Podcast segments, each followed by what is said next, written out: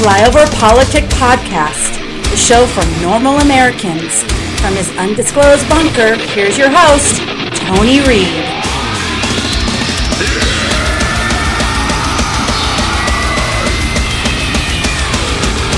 One other question, Mr. President. If I may, if I may ask Peter, one other ahead. question, are you worried? That's enough. That's Mr. enough. Mr. President, I, well, That's I was enough. going to ask one of the, the other folks. That's had- enough. Pardon me, ma'am. I'm, I'm, Mr. Excuse President, me. That's enough. Mr. President, I had one other Peter, question, if go. I may ask, on on the Russia investigation. Are you concerned that that you may have? I'm not concerned about anything with you the may Russian investigation because it's a hoax. Are you- That's enough. Put down the mic. Mr. President, are you worried about indictments coming down in this investigation? Mr. President, I'll tell you what, CNN should be ashamed of itself having you working for them. You are a rude, terrible person. You shouldn't be working for CNN. Go ahead. And welcome back to Flyover Politic Podcast. It is the 12th of November, year of our Lord 2018, Veterans Day. And I had so much material, I decided to do one today. I'm going to still try to crank one out by Friday, so you get two this week before I head to God's country in Gatlinburg. And that intro is going to be a long lead in because that was Acosta uh, attacking a woman. Take your politics out. Watch the video. Yes, he was in an argument with Trump. Yes, he was told to give up the mic. Yes, he wasn't going to give up the mic. Woman went to grab it because that's her job, and he karate chops her. He laid his hands on that woman. You would never tell, though, by the way the media addressed this. And I'm going to play two sound bites back to back, a little long. It's going to be Acosta arguing with Trump. And then how CNN approached this, which, by the way, they're trying to sue the Trump administration for pulling his credentials, as you probably already know, but we'll cover it in our podcast. And I, I got to admit, I am just shocked that a man would put his hands on a woman, regardless of circumstances. But we'll talk more. There will be a Veterans Day segment at the end. That's when I'll talk about vets, do some more extra stories on veterans than I usually do, um, so I don't bore people that aren't veterans. But uh, that's really not what this podcast is about today.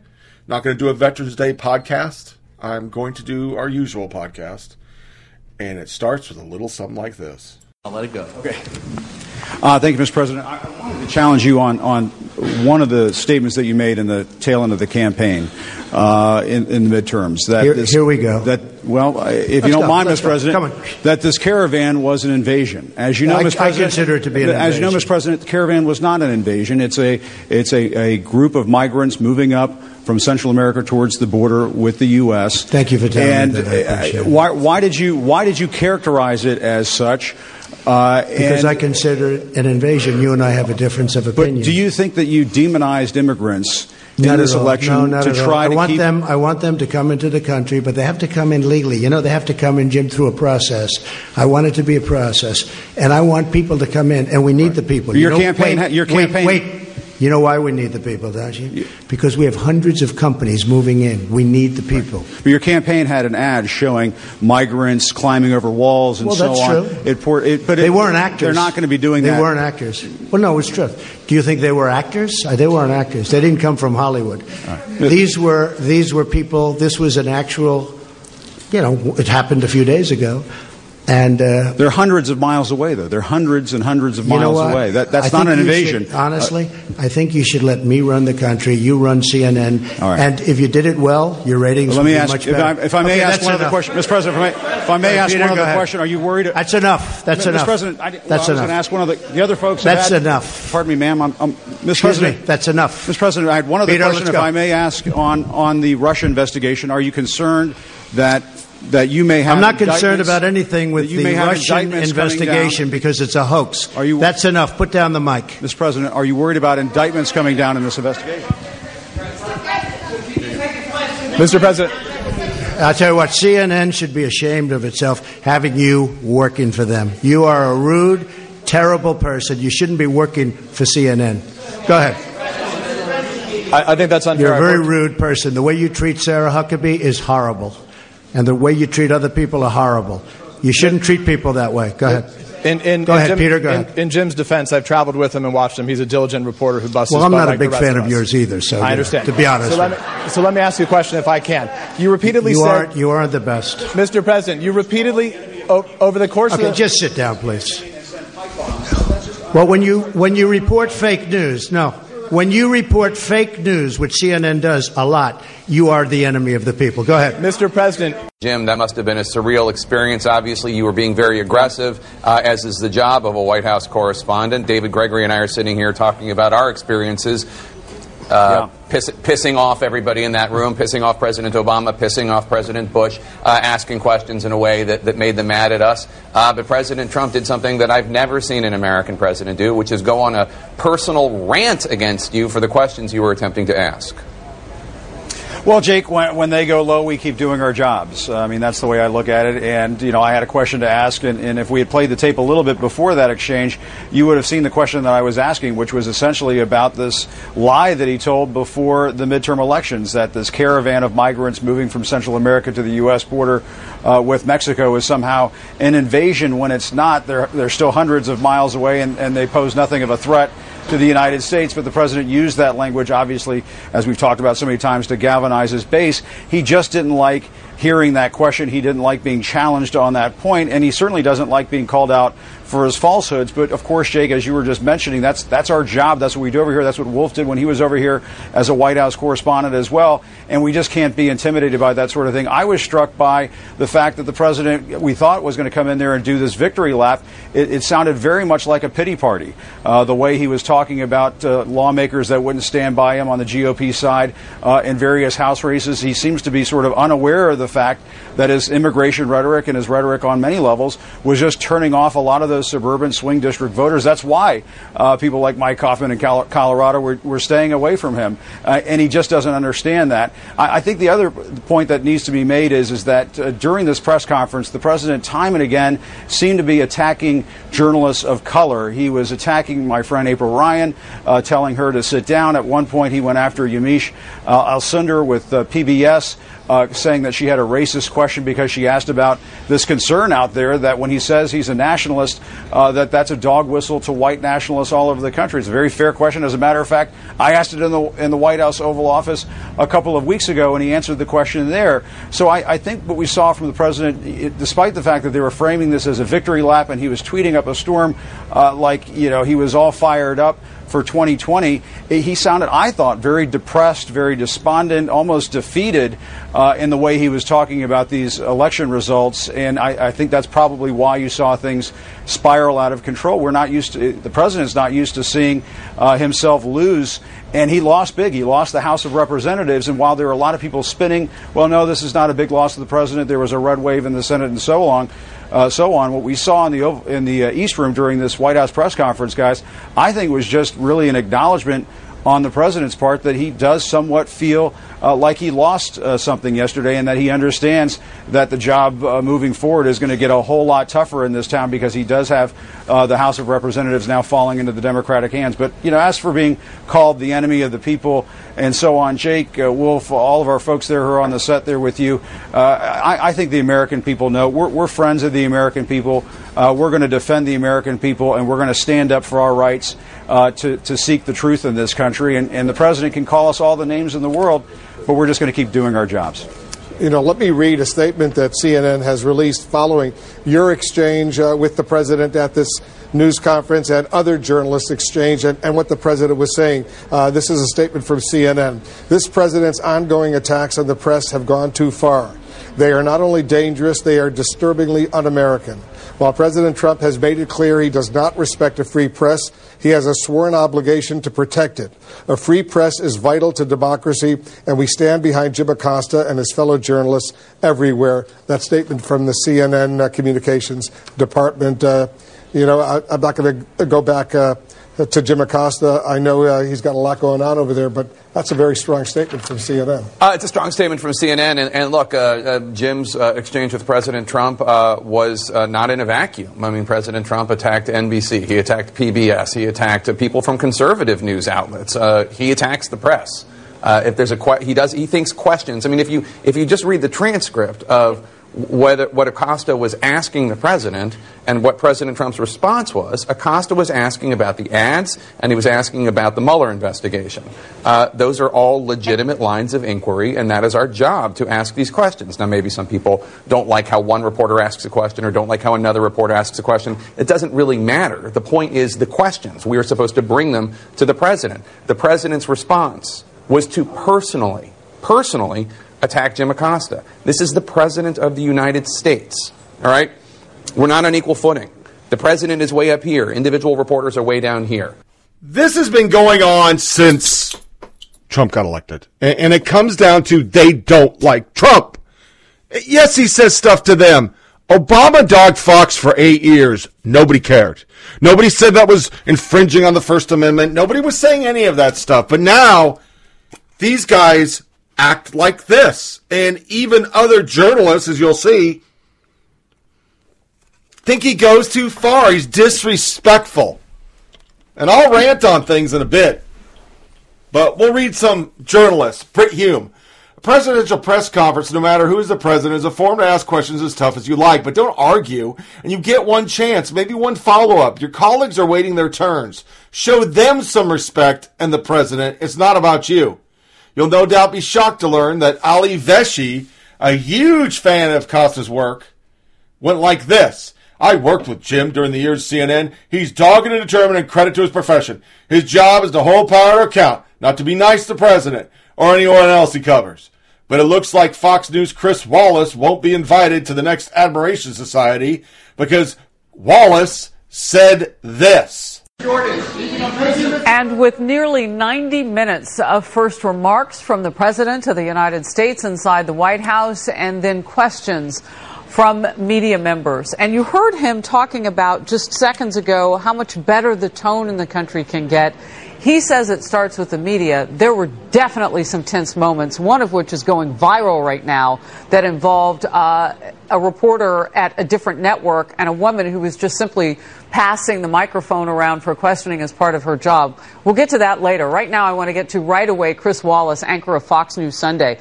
Uh, Chris, first of all, people who criticize this president for not a lot of access must not watch much because every time he gets on anything that can fly or he wants to hold a news conference, it hits Twitter and then he pops up and takes questions. Well, this was an extraordinary performance, but it was it was classic Trump, and you saw all the notes that he can play uh, he was combative at times. Uh, he got into a fight with Jim Acosta of CNN. I have to say, I thought uh, his uh, uh, Acosta's behavior was oh. shameful, oh. if not to the. To have the, you seen the video with that woman?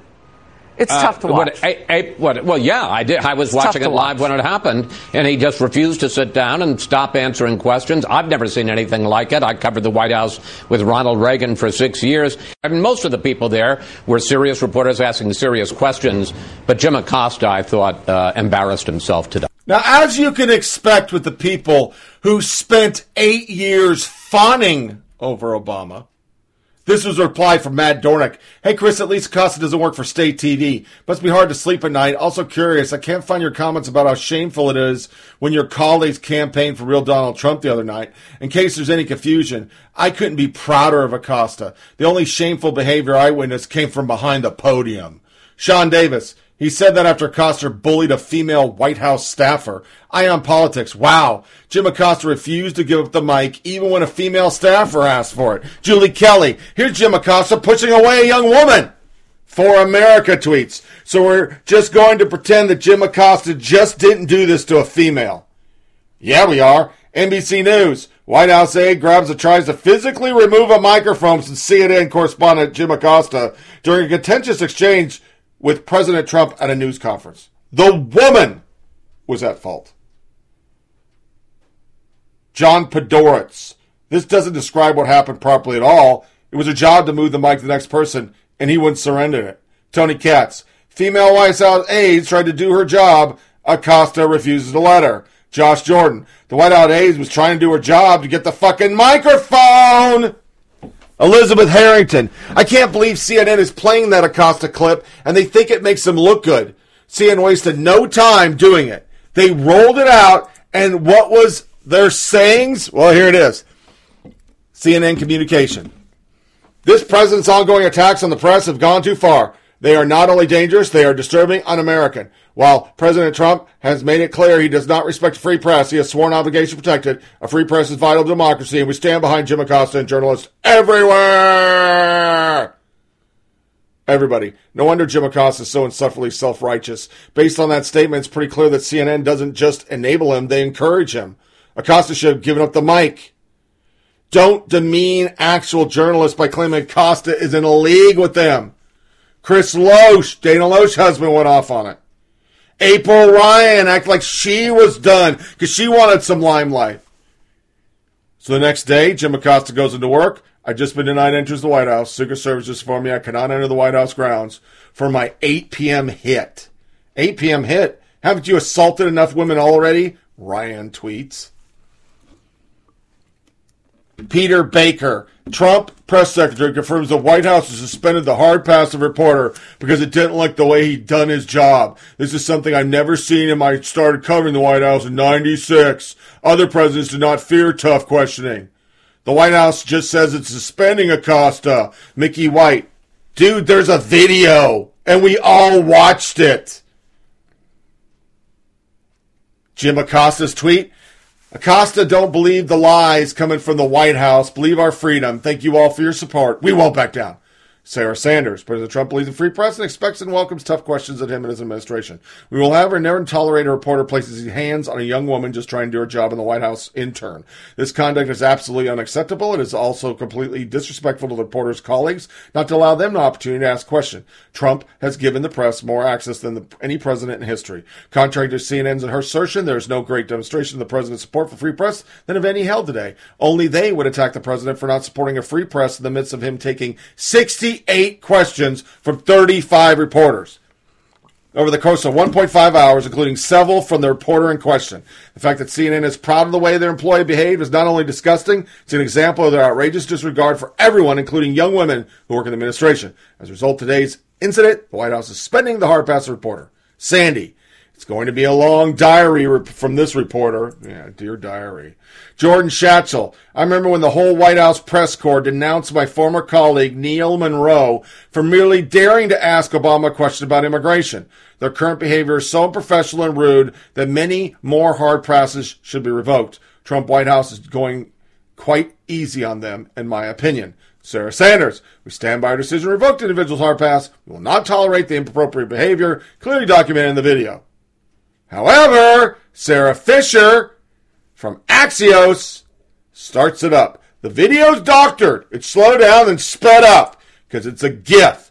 Here is Sanders, Sarah Sanders, Mark Fulham, tweeting, pushing the doctored video in support of her lie about Acosta. What a profound disgrace she is for behaving like this. This illogical, this logical, soul-destroying conclusion to work for Trump, but nevertheless. Brian Seltzer, question for press secretary. Where'd you obtain the distorted Acosta video posted? Was it InfoWars? BuzzFeed. The dystopia here, no one can agree if Trump press conference video is doctored. They go through it. I'm not going to read it. It's a conflict between a freaking GIF and a video. It slows it down for a second and speeds it up for a second. But everybody with their eyes saw it.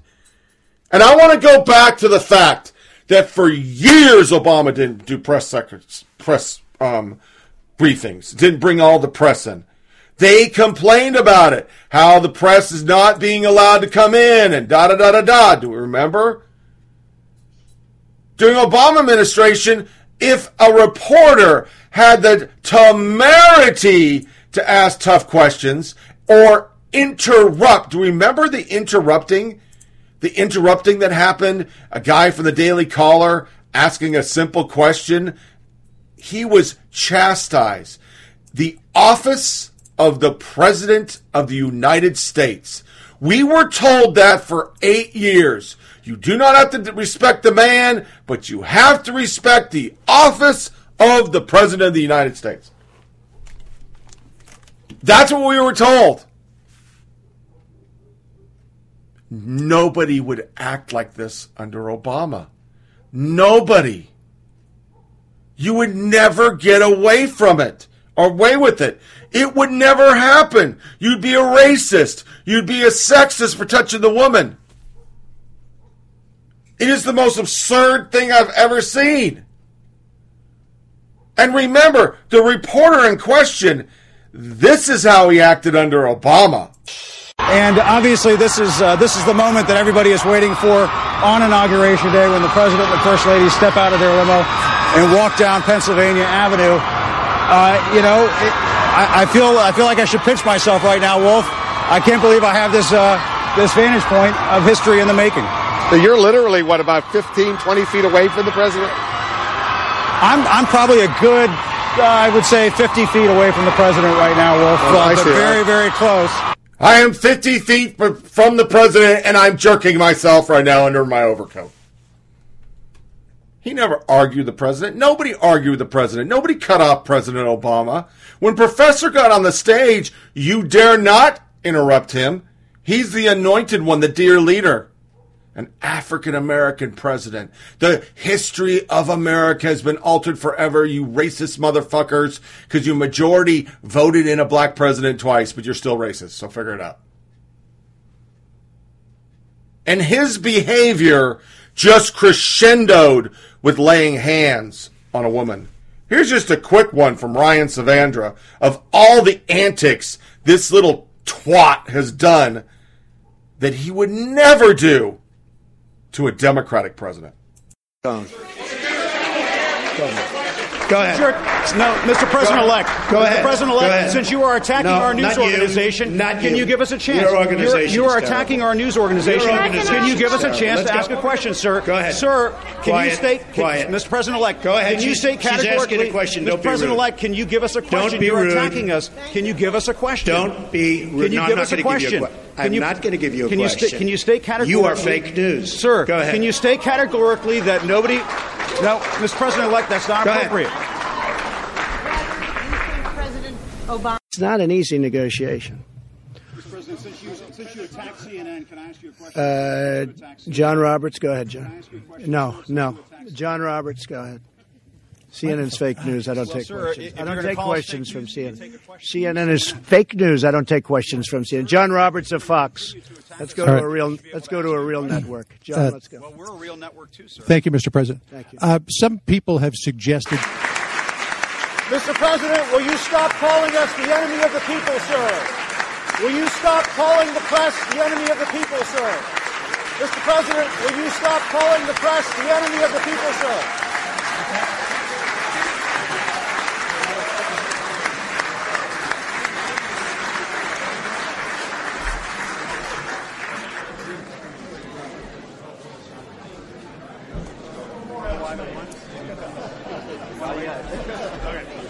Pairing the two on. Jim. I would just say, Sarah, that, that journalists make honest mistakes, and that doesn't make them fake news. But uh, the question that But I when have- journalists make honest mistakes, they should own up to them. Uh, sometimes, and a lot of times you don't. But there's a difference. There's a very big. I'm sorry, I'm not finished. There's a very big difference between making honest mistakes and purposefully misleading the American people. Something that happens regularly. You can't say I'm not done. You cannot say. You cannot say that it's an honest mistake when you're purposely putting out information that you know to be false, or when you're taking information that hasn't been validated, that hasn't been uh, offered any credibility, and that has been continually denied by a number of people, including people with direct knowledge of an instance. This is something uh, that. I, I'm speaking about the number of reports that have taken place over the last couple of weeks. I'm simply stating that there should be a certain level of responsibility in that This was process. not- this was not- Ryan, I called on Jim. This is not uh, the, the line of questioning that I was going down, but can you cite a specific story that you say is intentionally false, that was intentionally put out there to mislead the American people? Sure, the ABC report by Brian Ross, I think that was pretty misleading to the American people, and I think that it's very telling that that individual had to be suspended because of that reporting. I think that shows that the network took it seriously and recognized that it was a problem. Jim? If I may, though, I was going to ask a question about something Well, else. you used it on something Well, else. Sarah, Jim? Sarah, if I may, uh, Sarah, I Not think it's- today. Think We're it's- going to keep moving, guys. If I can ask about the, The other president's uh, accusations. I'm moving to a and different levels gym. against I'm them. sorry. I know, but I didn't get a, a chance to ask the, the question that I wanted to ask, which is, Jim. Can you just say once and for all whether these Jim, I'm going to say once and for all that I'm moving on to Jim Stinson, and I'm not taking another question from you at this point. I was Sarah, a in question my about to respond investment- to your attacks on the investment media, taxes. If that's okay, I, I would like to ask the question that I had about these accusations of misconduct against the president. You said that he's denied them. Can you say whether or not they are false? I'm not That's going all to I'm respond asking. to another You're question. not Go gonna- ahead, Jim. some investors are saying the tax reform package uh, favors mutual funds over individual. Jen, Jen. Dean, Sean, Sean, can you answer whether the president still believes the, the question? There's no camera on Jim. Well, Maybe Jen. we should turn the cameras on, Jen. Sean. Why don't we Jen. turn the cameras on? Jen. Why don't we turn the cameras on? I'm sorry that you have to do. Jen, go ahead. Why not turn the cameras on, Sean? Jen. They're in the room. The lights are on. not have been a drastic shift, starting from maybe the week before the president took his first trip abroad, that now we see you on camera about once a week. Is that a new normal that we would expect? We'll see. We'll just we'll continue to mix things Why up. are the cameras off, Sean? Try. Why are they? Why did you turn Try. them off? Can you just Try. give us an answer to that? Can Try. you tell us why you turned the cameras off? Why are they off, Sean? It's a legitimate It's a question. Try. legitimate question. Try. You are a taxpayer-funded spokesman for the United States government. Can you at least give us an explanation as to why the cameras are off? So we can get this out of the way. Can we address the cameras issue? Uh, do you think this? will Yeah, be- some days we'll have them, some days we won't. The president's going to speak today in the Rose Garden. Uh, I want the president's voice to carry the day. Uh, you know, uh, and I think uh, you know. So, as I, look, this is nothing inconsistent with what we've said since day one.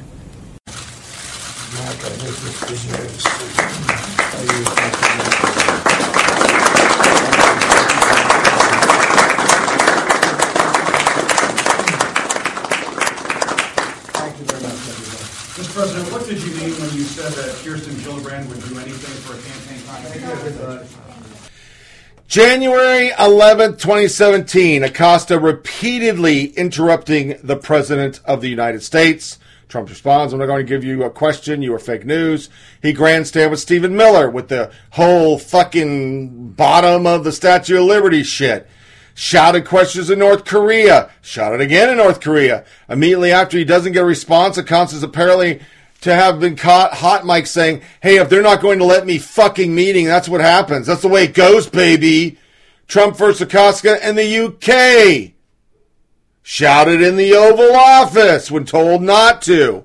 Acosta loses during a press briefing because the cameras are turned off. Acosta versus Sanders on December 11, 2017. Acosta repeatedly interrupts Sarah Sanders and other from having an opportunity to talk. Acosta from the cheap sheets. Mr. President, will you stop calling the press the enemy of the people?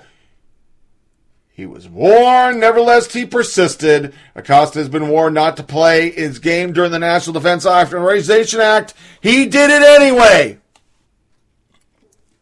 Marco Rubio. I don't think they should revoke his White House pass. Revoking pass access for being rude is very slippery slope, but the White House pass is to cover the news, not make yourself the news. This tweet, this tweet and his behavior is what you expect from an activist, not a journalist. Joe Concha, we officially passed ludicrous speed and got to plaid. Democratic Representative Trump to literally set up Jim Acosta.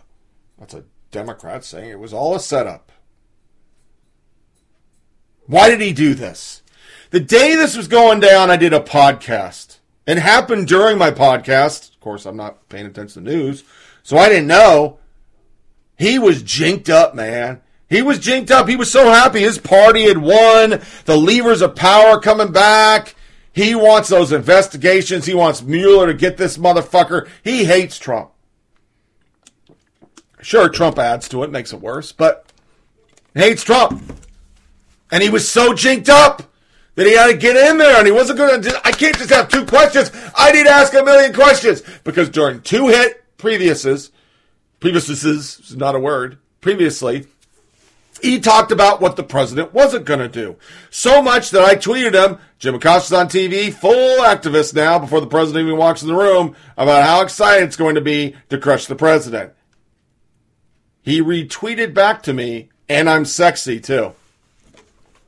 He was feeling his oats. And I don't give a fuck about it. If Trump didn't egg him on, I'd be all on Trump's side going, this is disrespect to the office, all that kind of shit. But Trump talks shit. Kind of like it, but he does. This, for me, is about laying hands on a woman. He put his hand on a woman. I don't give a fuck who you are. You don't lay hands on a woman. And the problem with the, the problem with the liberals, you can rape a conservative woman. You can beat a conservative woman. You can do whatever you want. You can call her bitch, slut, cunt, whore. You can say all those things. They have no problem. That's how Alec Baldwin's so popular.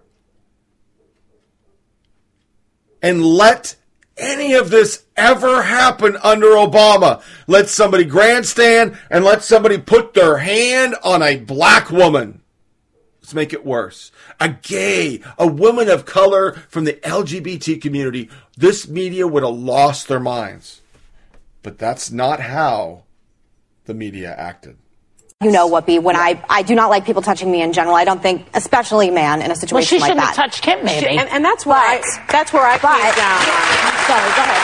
But if this were a Daily Caller reporter, if this, I want you to reverse this as an Obama press conference and a Daily Caller reporter doing this, I think there are a lot of people on the left that would be saying that it's inappropriate for them to be acting that way. and I agree, Jim Acosta is always the story. He's always the story. I'm sick of him being the story. I'm sick of talking about Jim Acosta. And in that moment, I thought that he was grandstanding. And I don't, I want to just have questions answered about the caravan in a way where the president could at least have his feet held to the fire about what's going on without Jim Acosta continuing being in the headlines.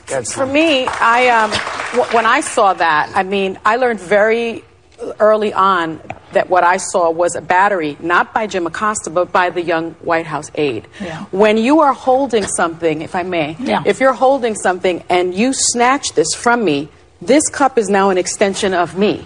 And that means you've battered me. You've assaulted me. So you're blaming the woman in this situation. So it's the woman's very- fault for yeah. doing her job. Fault, but that's just the She law. she was not told to do it. So that I'm not. so that- I'm not that- assigning that White blame. House I'm- intern I'm should be telling you what- arrested for I'm- I'm- battery. I'm telling you what the law is. So she should, we should get I'm her you what- arrested I'm for telling you what the law is. Clearly, I mean that is exactly. No, I'm telling you what the law is. Okay, uh, hold on. Finish the. So I'm, t- I'm this is the lawyer. I'm telling you. tell- what, I'm telling you what the law the You better arrest her. So I, mean, you I better go arrest her for battery. Stop, Megan. Go ahead. I think what's terrible is that the White House, through the press secretary, sent out an edited, doctored video, fast forwarding what we just saw. That tried to imply that he assaulted her. So that's coming from the White House, and that's really despicable. The other thing is, you know, when you're talking about Jim Acosta being the headline, if you think about the reporter that Jim Acosta is. Jim Acosta is a reporter who covered the war in Iraq from Baghdad. He's a reporter that has covered many campaigns, Mitt Romney's campaigns. Uh, uh, It doesn't mean he can't care about Hold on, himself hold getting on. Kerry's campaign. He's, he's, he's covered politics for a long time. He has, you know, been a he, he's asked very difficult questions of world leaders his entire career. He's the first foreign journalist in 50 years as a Cuban. His father was a Cuban refugee. He actually, in Cuba, held Raul Castro to account for the human rights violations in Cuba. So this is a journalist who has spent his career doing what I think the great journalists do, which is holding power to account for Right. their I actions. agree. There's not enough he's of it, done it frankly. with Obama and he's done it with Trump. And the issue is Trump doesn't like it. Trump doesn't like it. He's also direct questions. messaged uh, You know? Melania Trump's former message. He also never got on a late night TV show until this administration. I didn't know who Jim Acosta was at this level. I knew I knew his name as a journalist. He is now a mm-hmm. household name everywhere Can I also because say of the Trump he administration. read the he, he read the Sarah Sanders tweet going to the White House yesterday. It read that his access was revoked. He still went because he knew it would cause a problem and it would But make a let's- let's story. That's talk just an example. Well, wait a second. Why are we talking about Jim Acosta? Let's Because talk he about made himself Trump. the story. Trump, That's Trump problem. thinks that he can He made fire people who are in the, in the Yeah, press. I mean, so exactly. It's not is about a- Acosta. You just said don't make it about him, But I and then would you're just like to it about clarify, I him. was being facetious No, I'm saying and he makes- very sarcastic when I said that woman should be arrested. I was being sarcastic. course. There, there is a kid. clear war on, Okay. on the media. Go ahead, Red. Um, Hold on, Wolfies. Um, did, Yeah. Bring us together, Whoopi. These are tough conversations. no, they're actually not because part of me will say this to everybody. I don't know how long I could be a nice person if I got my face, yelled at constantly that I was fake and a liar and a terrible mm-hmm. person. I think I would start to get a little crappy also. I don't, I'm not making excuses. No, no, no, no, no. I'm not making excuses, but I do wonder how long folks are supposed to be nice and take it. But yeah, I don't and, and so I, I think that you can't be surprised that they're a little crunchy. Uh, if you don't like rude reporters, then don't be president of the United States. Because as you say, Andrew, we've seen a lot of them over the years. Ronald Reagan never threw out Sam Donaldson. Uh, George W. Bush never threw out, uh, you know, Helen Thomas. They took the questions, and they weren't such fragile flowers they couldn't uh, uh, stand up to them for themselves. No, indeed. And we could just show you a little bit of Richard Nixon and Dan Rather. There was a moment back there in the 70s in Houston when uh, Dan Rather was asking a question and Nixon just put him down. And, and it, you know, presidents have that platform and they can hurt the press as much as they like. But I've got to tell you, Ronald Reagan, as tough as the press corps was, Peter Alexander, he never took action against us. And he went through a lot of difficult moments with Iran Contra. And we asked those questions and he could, he was always a gentleman about it. comes down to hypocrisy. It's not about Trump. I'm not defending Trump. Trump has taken it too far, said it too many times on the show. He needs to lay off the fucking Twitter, stop goading the media, just go, fucking do your job. You're the president. You're above those motherfuckers. But what Acosta does is beyond the pale. It's disrespectful to the office of the United States of the President of the United States. That's what you said for eight years. What he did to that woman was criminal. She grabbed a mic. He put his hands on her.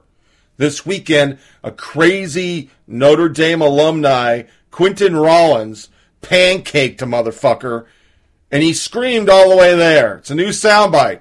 How I hate liberals. So to sum this whole segment up and go into the next unbelievable segment before we even get into Fire for Effect, Quentin Rollins, knock Acosta the fuck out.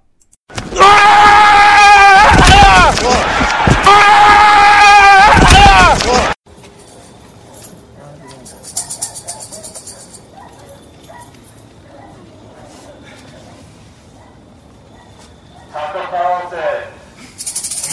outside your home to protest and protest of fascism and racism.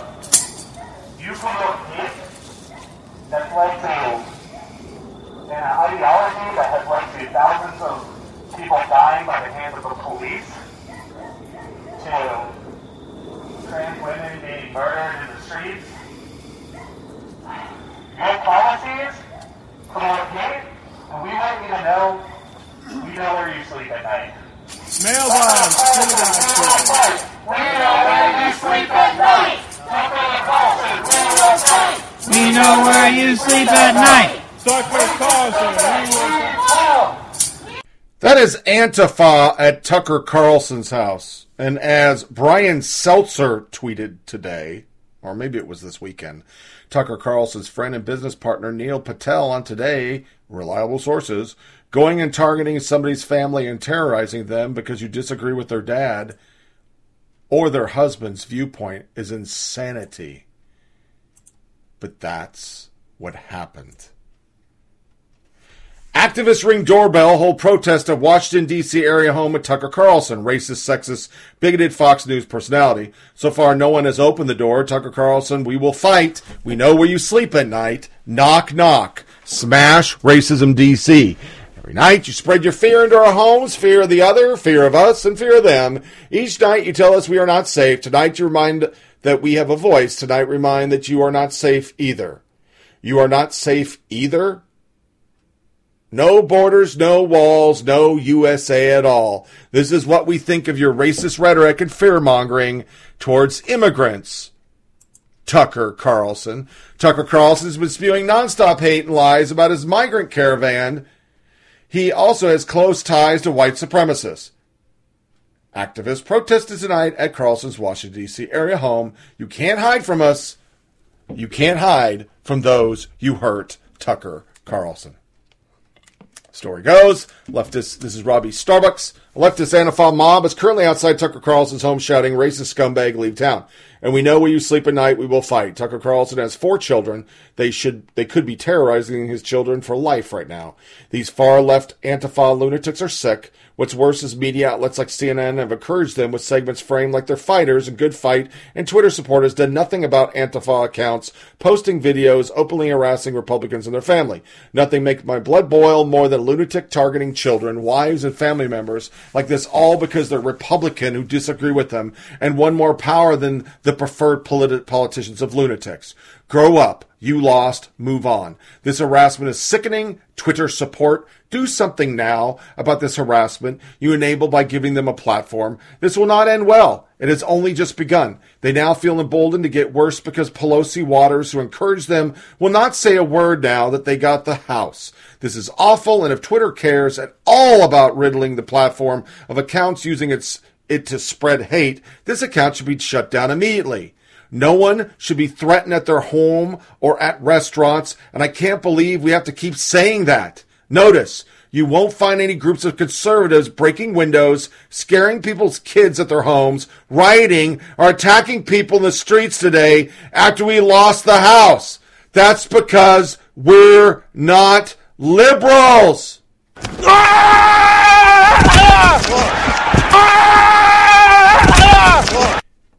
Nothing was taken down by Twitter because this is not a violation of their term of service because they're liberals. They then posted this protest or disruption of peace. At the point, if we don't get justice, then you don't get peace was a common slogan during the height of BLM.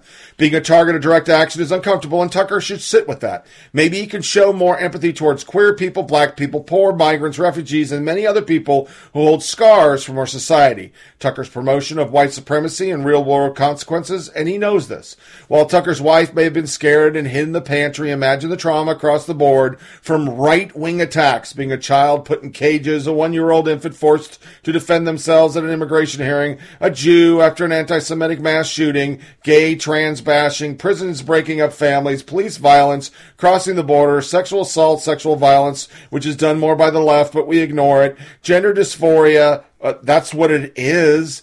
Being homeless, dying because you don't have health care, living paycheck to paycheck. Tucker is a propagandist for the status quo and promotes fascist policies. He should be held accountable and forced to think about the effects his views has on other people.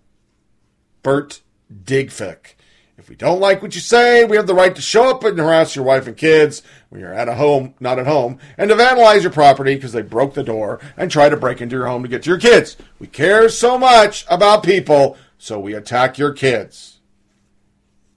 The media, other than CNN briefly, a couple segments here and there, ignored it. CBS was the only major network to even cover it when the inverse would have been first thing those piece of shit said in nightly news.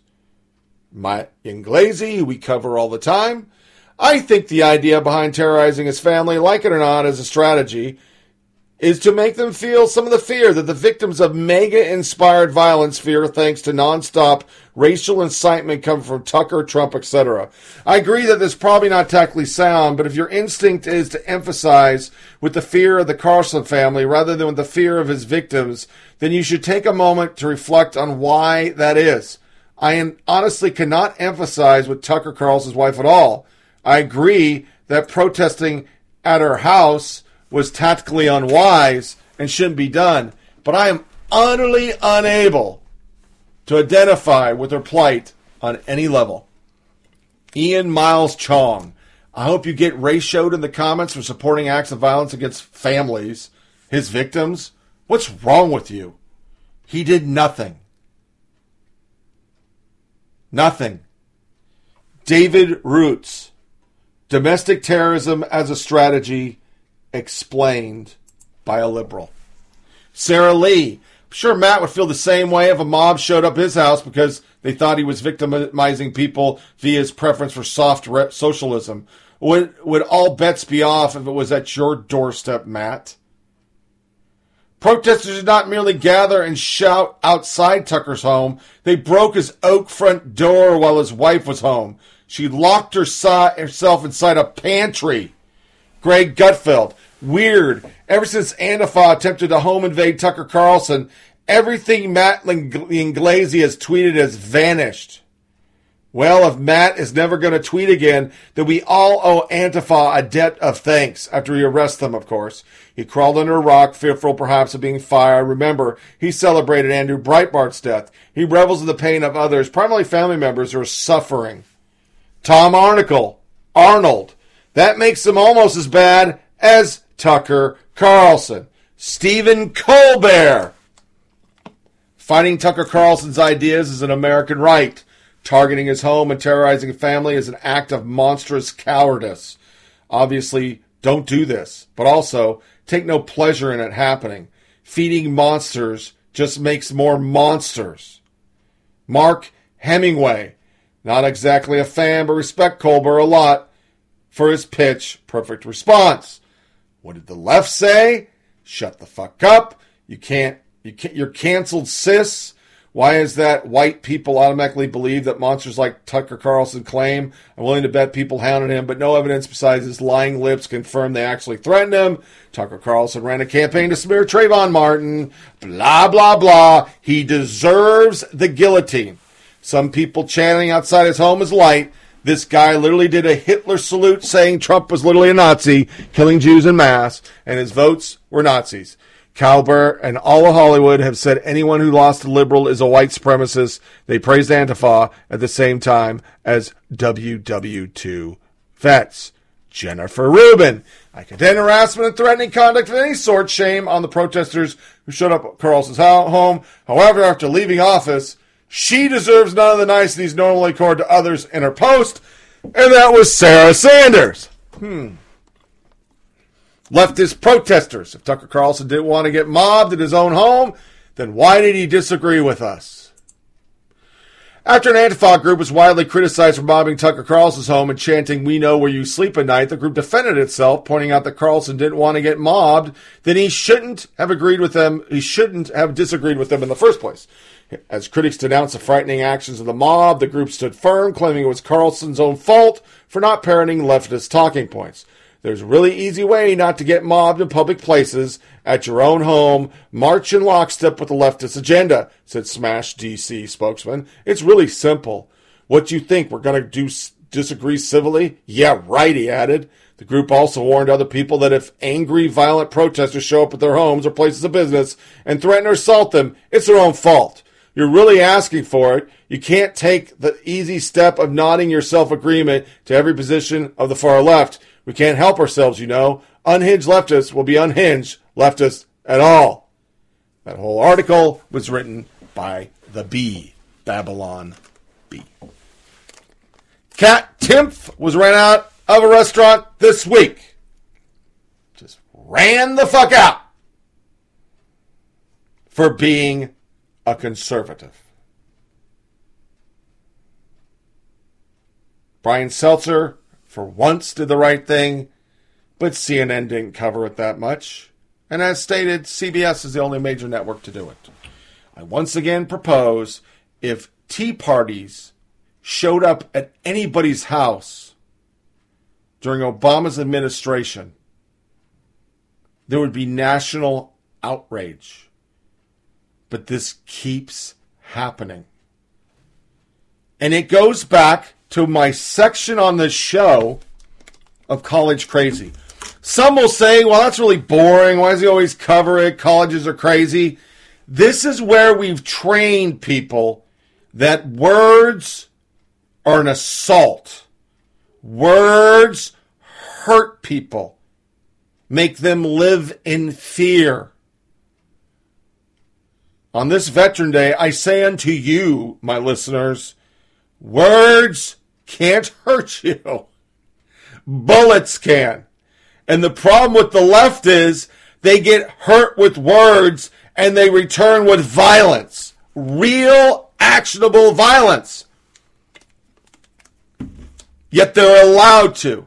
Liberals can say whatever they want on Twitter, Facebook, out in public, and nothing happens to them if a conservative said half the shit, or like Matt Inglesi went out and said it's okey dokey artichoke to attack people, or like Maxine Waters and Pelosi and Booker tell their constituents to do it, they get reelected. But if a conservative said, I hope somebody knocks them out, we can't hear the end of that with Trump. It's still being talked about almost three years later. The problem is with the liberals, people have actually knocked people out. And this violence we keep talking about with Trump never materializes because it's false. It's invariably found to be a lie. It's just like with Acosta. You're going to tell me my eyes saw something I didn't see. You're going to tell me in a Chicago rally with a bunch of Antifa motherfuckers punching people, it was the white guy's fault for punching back. That happened during the election. I watched that rally. I was still watching TV. He was getting the shit kicked out of him by a bunch of fucking racists. Because that's what it comes down to. White, black, Asian, it doesn't matter. If you're a liberal, you're a fucking racist. You hate white people. You hate people that live in the South. And you think you have the right, like Jim Acosta, to fucking lay hands on people. But just for a moment of levity in all this ugly, you never hear this shit happening in Tennessee, Georgia. Because where I live, go ahead and lay hands on somebody. You're going to get hurt.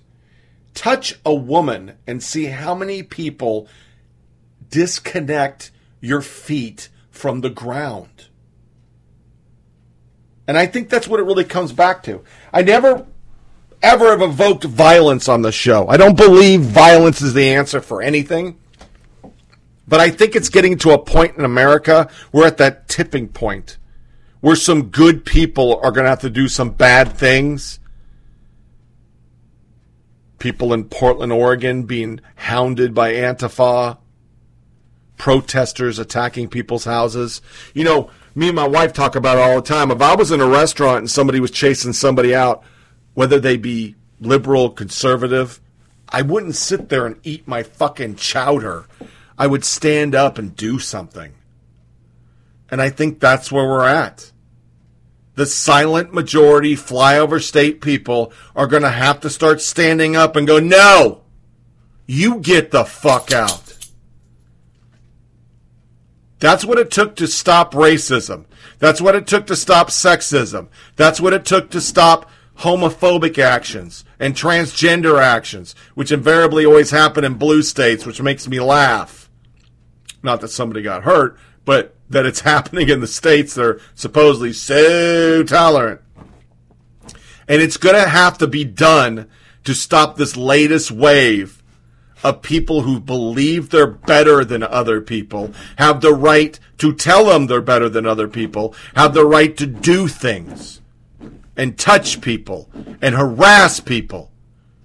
It's going to take good people saying no and defending other people. And on this case, I point at CNN, MSNBC, ABC, NBC. You made Washington Post, New York Times, you made Antifa heroes. Chris Cuomo said it was morally okay to lay hand on racists. And the clarifier was anybody protesting for other views than you is a racist. We weren't talking about the tiki torch racists. We're talking anybody protesting. It goes back to the freedom of speech. For liberals, freedom of speech means they can say whatever they can, and whatever you say, they will label every protest by any conservative group for any cause ever, including pro life, is labeled racist, sexist, patriarchal. They stop it. And the media, their handlers, goes with it. A pro life rally is trying to take rights away from women. They're all sexist, even though they're all women. They're sexist. They don't even cover it, they downplay it. But every Tea Party rally that ever fucking happened talking about taxations and how they knew socialized medicine wasn't going to work because most of them were on socialized medicine, veterans, Medicare. They were all racist. They found one person with the rebel flag, one person with the gun. Even when that guy was black, they made sure the shot didn't show the black hand, they showed the black gun. And they labeled it as racists. Your opinions don't matter because our president's black.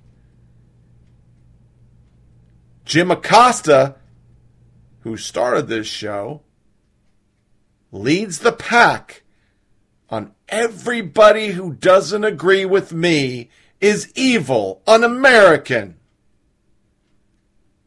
And I say the only people un American are those that try to stop others from having an opinion and lay hands on them, as he did. So, do a music break, little Christmas, go into abbreviated fire for effects, some tweets, and a longer than usual news and social media nuggets. Hate to start off horrible, but we're living in a really bad time. And all of this is peak 2018. A certain sect of people in this world, and in our country right now, believe they're better than everyone else. Thank you.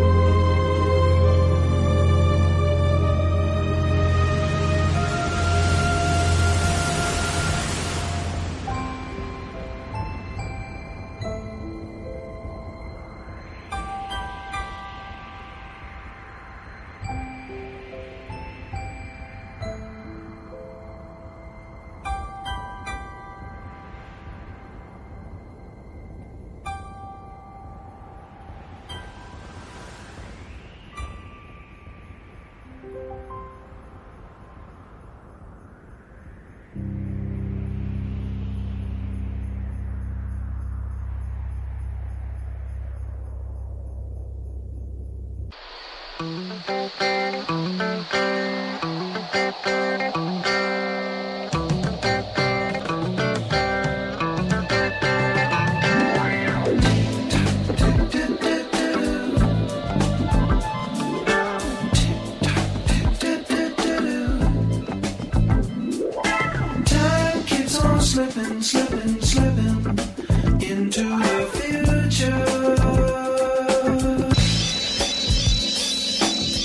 Poking at the media bubble, one podcast at a time.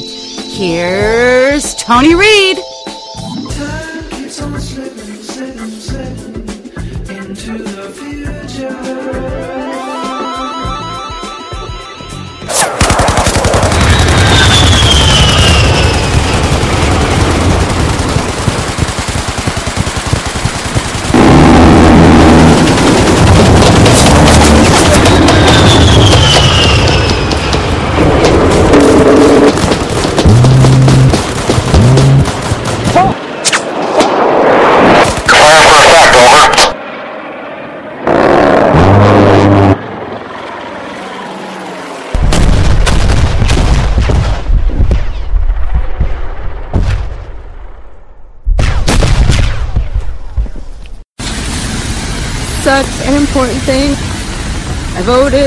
Tears to my eyes. Just want for better for everyone. And um, feels good to be able to be able to say something and hope that things change. Go out and bigger example of that. So Democrats won the popular vote last night by 8 million votes, right? They lose, but they lose U.S. Senate races in red, air, in, in red areas. Mm-hmm. Because Some of gerrymandering, a well, that's not gerry. That's the Constitution. I mean, you, you can't. It, the districts are gerrymandered, but they're part of the. I think it's a bit unfair to say that House Republicans didn't have a plan for replacing Obamacare. They actually did, and they passed it, and it went to the Senate, and it was voted down by one vote. And I think that speaks to another issue that's part that's happening in this election, which is the general realignment we're seeing. We've talked a lot about the realignment in the Republican Party, where Donald Trump was able to attract a lot of working class voters, regions that had sort of lost trust in Republican capability of handling domestic issues. At the same time, it's also a realignment for Democrats, and one of the groups that they've gotten into their fold are never Trump Republicans, people who uh, would, voted for Romney but were unable to vote for Donald Trump, and they, you know, might seem weird that you would align with a far left group or far left people in the Democratic Party. They're united in their belief that orange man bad, and they that puts them together and gets them. That soundbite cracked me the fuck up. that is literally a, an actress, and I can't remember her freaking name, but she was on um, uh, Blue Bloods for a while, and then she left the show, and that's her more, you know, her emotional breakdown because she voted. We're we're still talking about this crazy popular vote, which I I don't know why they keep doing it other than to malign half the country that doesn't think like them, as I think what they're trying to do. It's just I don't I don't get it, but the usual happened after House win. Celebs urged Dems to embrace radical left. Last night's Democrats got what most pundits and polls predicted they'd get: control the House. So, what are blue representatives planning to do for the constituencies who voted for them diligently in the office? To figure that out, it's instructive to look to the left's newest thought leaders, the men and women who crisscross the country stumping for the Democrats. John Cusack, racial justice, social justice, living wage, health care. You can't win from center Dems. You win with the people's platform on the far left. Jeffrey Wright, who's one of the robots on Westworld. Non lunatics are the clear majority in this country. Trump and Republicans should fall on their knees for the constitutional allotment of senators. Alyssa Milano. We held off both Im- anti-immigration and anti-abortion measures in Oregon, not so in Alabama and West Virginia, where abortion rights further hampered. Oregon resists assault on abortion rights. Alabama and West Virginia vote to curtail, and that was a liberal ACLU article. Star Trek Joe Takaki. Winning solu- elections as Democrats isn't easy. Our solutions aren't sound bites like build the wall, tax cuts. Oh, really? It, your soundbite is punch people in the face. Okay. Real solutions require c- consideration and nuance. Policy based on facts and science take patience and education. Fear and hate rise quickly. Hope and love take time, and you're a sexual abuser, but for some reason your voice is still done. Max Boot. Many Republicans who lost relative moderates. The House GOP caucus, indeed the entire GOP, will be Trumpier than ever. This completes the GOP's transformation from Reagan Ryan conservative party into a white nationalist party in Trump's image. Nathan Wurtzel. This is exactly what I said would happen if Republicans voted straight ticket Democrat. I think we have a chance of getting better strategy from an actual boot than this boot, who's a quasi conservative. But he's not. A G conservative put inside the dumb white national lab- label. This is literally what he argued for. Boot. Conservatives should vote against all R's, even ones they agree with. Us. That makes no sense. It makes the party worse. Moderate R's lose. Max. They voted out the R's. I agree with.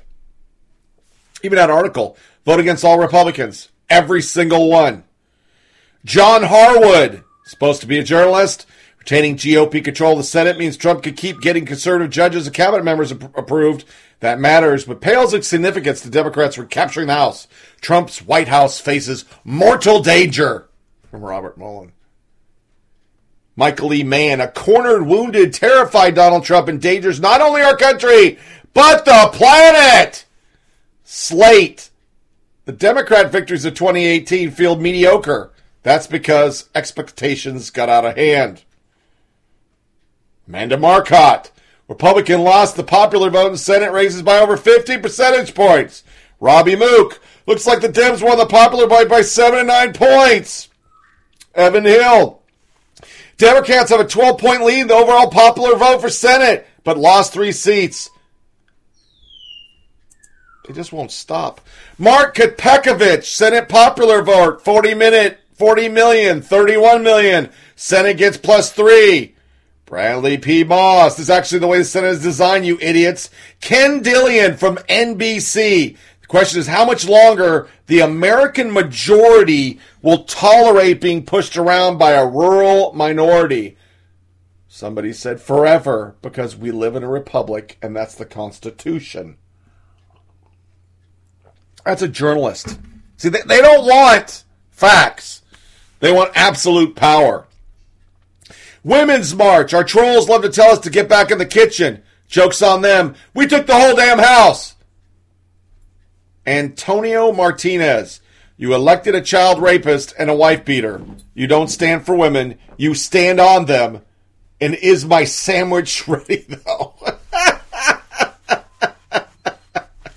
Tiana Lowe had a good thing to kind of sum up where the left went with all this. First it was fake news, then it was Russia, now it's abolishing the electoral college and justice for popular house vote. Tomorrow, white women will begin the left scapegoat. Here's my take on the Becky situation as coined by Tamika Mallory, a,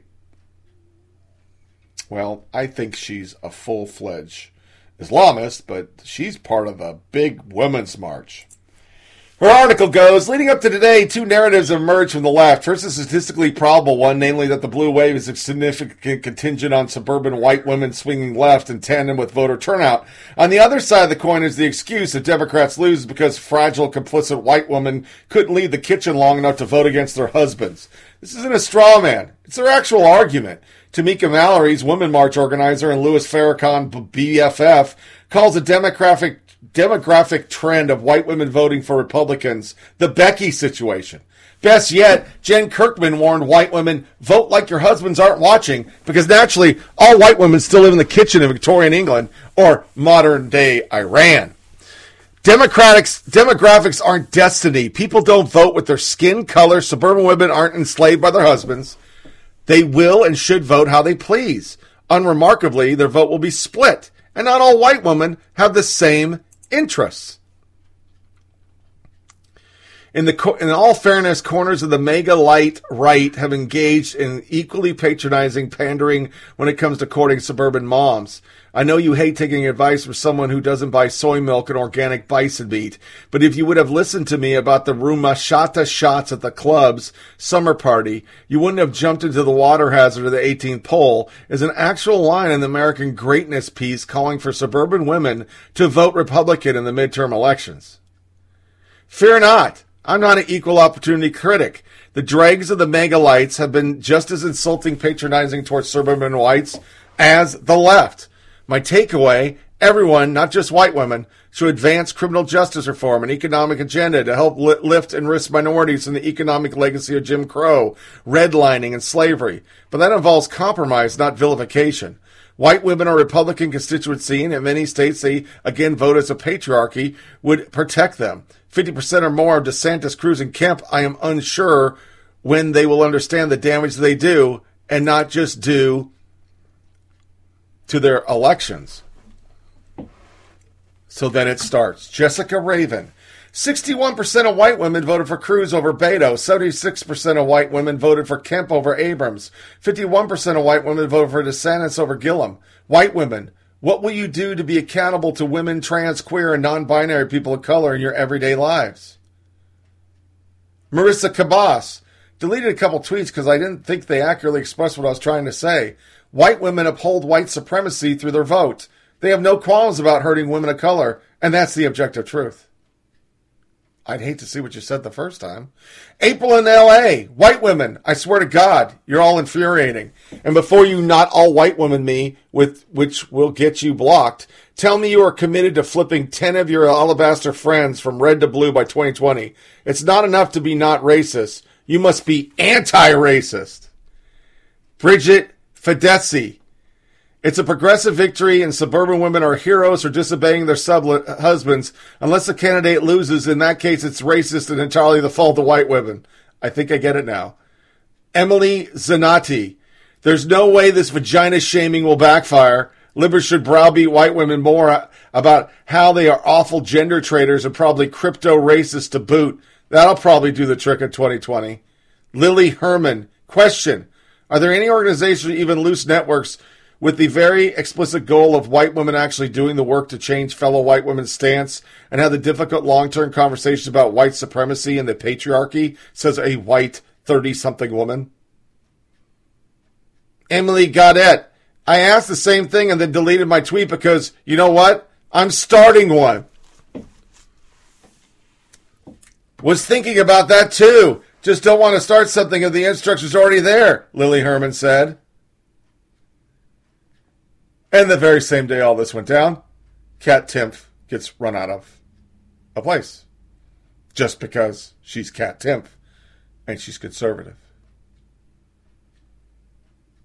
The left talks about fear mongering more than anybody else. The media ran with Trump is running on fear. Well, you run on demeaning and calling everybody a racist. How can you get away in our society saying an entire block of people is racist and that's acceptable? That's like saying every black person hates white people. Every black person is a drug dealer. Every black person is a thug. Every black person is a murderer. But yet, that's how the left acts. Everybody's hegemonic. They're just a big block. They don't think for themselves. And that's their platform. You're not doing what we told you to do, so we're going to shame you.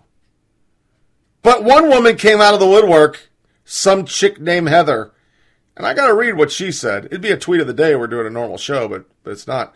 I'm a white woman. I'm not stupid, not brainwashed. I do not vote the way I vote because a man tells me to. I am sick to fucking death of leftists treating me as if I need, all I need is their guidance to find the light.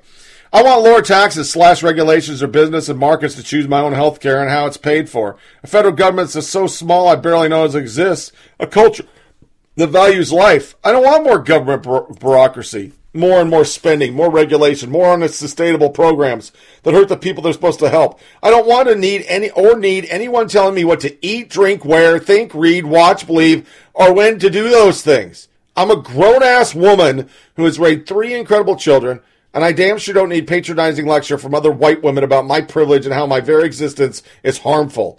I've worked for minimum wage. I've been poor. I've lived paycheck to paycheck. I've had counted sleepless nights worried about how to pay the rent and buy food. I faced a very uncertain future with three small children after the death of their father. So do not presume to lecture me about my privilege and my supposed lack of empathy. It's offensive and insulting.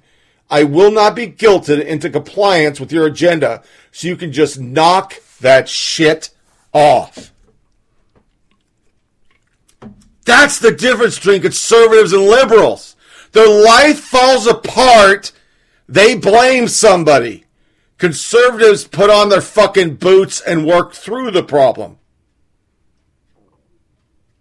That's why I'm surrounded by conservative women. They work through the problem. But that can't be that way on the left. Gibson Donuts under fire after serving Marsha Blackburn on election day. A woman. A woman. Kat Timpf. A woman. Tucker Carlson's wife, because he wasn't even home. A woman. Intern smacked by fucking Acosta on the arm. A woman. So you tell me why all these white women that are so bad are supposed to go to your side when all you do is call them names. Say they're brain dead and their husband makes them. What the fuck country are you in? We haven't had we haven't had 50 style women in this country since the 50s. Once you burn the bra, it was over. Not that that's what I ever wanted. I wanted a strong woman to help me with my life because I knew my job was going to keep me from doing my life. Without my wife, both my kids would be lost somewhere, homeless. I mean, come the fuck on. So it happened. She said it was going to happen. Tiana Lowe, and she's dead right. Other election news. Nine people arrested by Texas AG office for voter fraud. Yeah. Edinburg, Texas. The arrest followed an ongoing investigation where political workers recruited people who agreed to fraudulently claim residential residence so they could vote in specific city of Edinburg municipal races. Nine individual, Guadalupe Sanchez Garza, Arcela Gutierrez, Brenda Rodriguez, Rosenda Rodriguez, Cynthia Tamez, Ruby Tamez, Belinda Rodriguez, Yoshina Yolanda Rodriguez, Jerry Rodriguez Jr. will be prosecuted. Illegal voting. It's all over the place.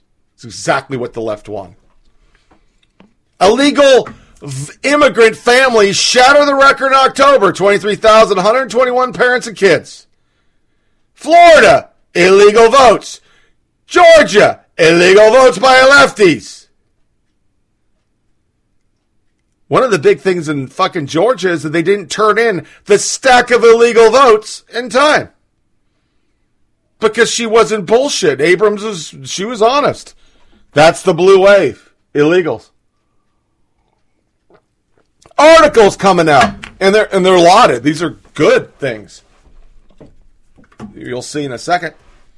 After losing, Dem politicians now say they can be truthful. McCaskill, Cordray, freed from constraints of not being able to say what they really think.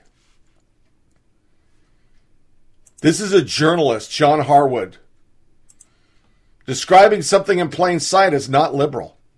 That's a journalist. Palm Beach supervisor election Susan Bucher reacting to claims from Florida Governor Rick Scott that the Palm Beach and Broward Forest supervisor election had violated federal and state laws by failing to provide information to officials responded by playing the race card. I'm not even going into this. It's so goddamn bad down there. It's so fucking bad that Chuck Todd got slammed because he showed those illegal votes. There was a whole thing about both parties saying, ah, keep the vote. Because Rick Scott can't say no. Because if he is, he's a racist. So he says, keep it. And they're grabbing stash. Oh, we found 5,000 votes. They're all Democrats. That's happened in Florida. It's happened in Georgia. Five or 6,000. Jo- there is proof of votes being thrown on the back of a rental truck. There's votes coming out of people's trunks. They won't even say how many votes they have because they're manufacturing them. They're both run by liberals. The whole election board. We spent all that time talking about how this motherfucker was a racist he was the AG and he shouldn't be in charge of the election. Well, it's all being run in Florida by liberals. It's all being run in Georgia by liberals. And they're cheating like fucking crazy. There's actual tweets in here with people saying the difference between 53 and 51 is nominal. We shouldn't ruin our democracy because Trump said, hey, they're stealing votes. They have illegal votes. They broke the law. Broward County is so fucked up, it's not even close. And if I live there, there's no way in hell I would trust the vote. It's that fucked up.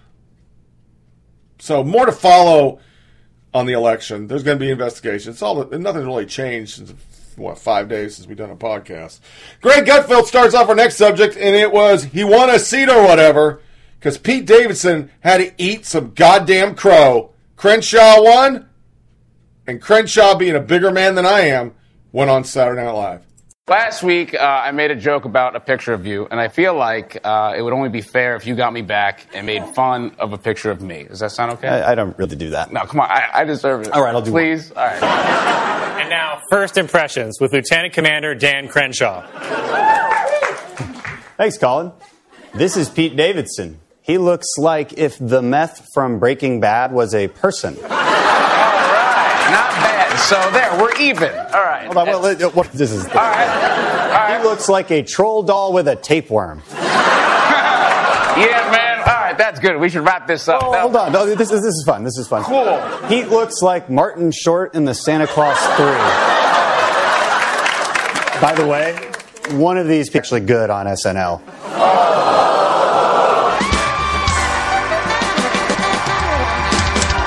Surprised by that, but ve- very much pleased. He's a fucking American hero. And so was Pete Davidson's father. I'm sure Pete Davidson would look at his son and go, What the fuck? Kavanaugh, Shannon Bream. I, I gotta cover this. I swore I wouldn't. This is quite a read. Women who claim Justice Kavanaugh raped her now admits they never even met. She was referred to DOJ. There's so much stuff coming out of the Kavanaugh. It is all fake. It was all made up. There's a full report. These people are going to go to fucking jail, and I'm very glad. Very glad. No evidence, and the Dems knew it. They knew it. And I tell you now, they would have won more seats, and they could have taken the Senate, but they pissed America off with that fake shit.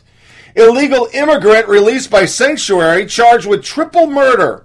Luis Ruiz Rodriguez Perez stands accused of being a gunman in a shooting spree last week the lives of two men and one woman at, at two different homes.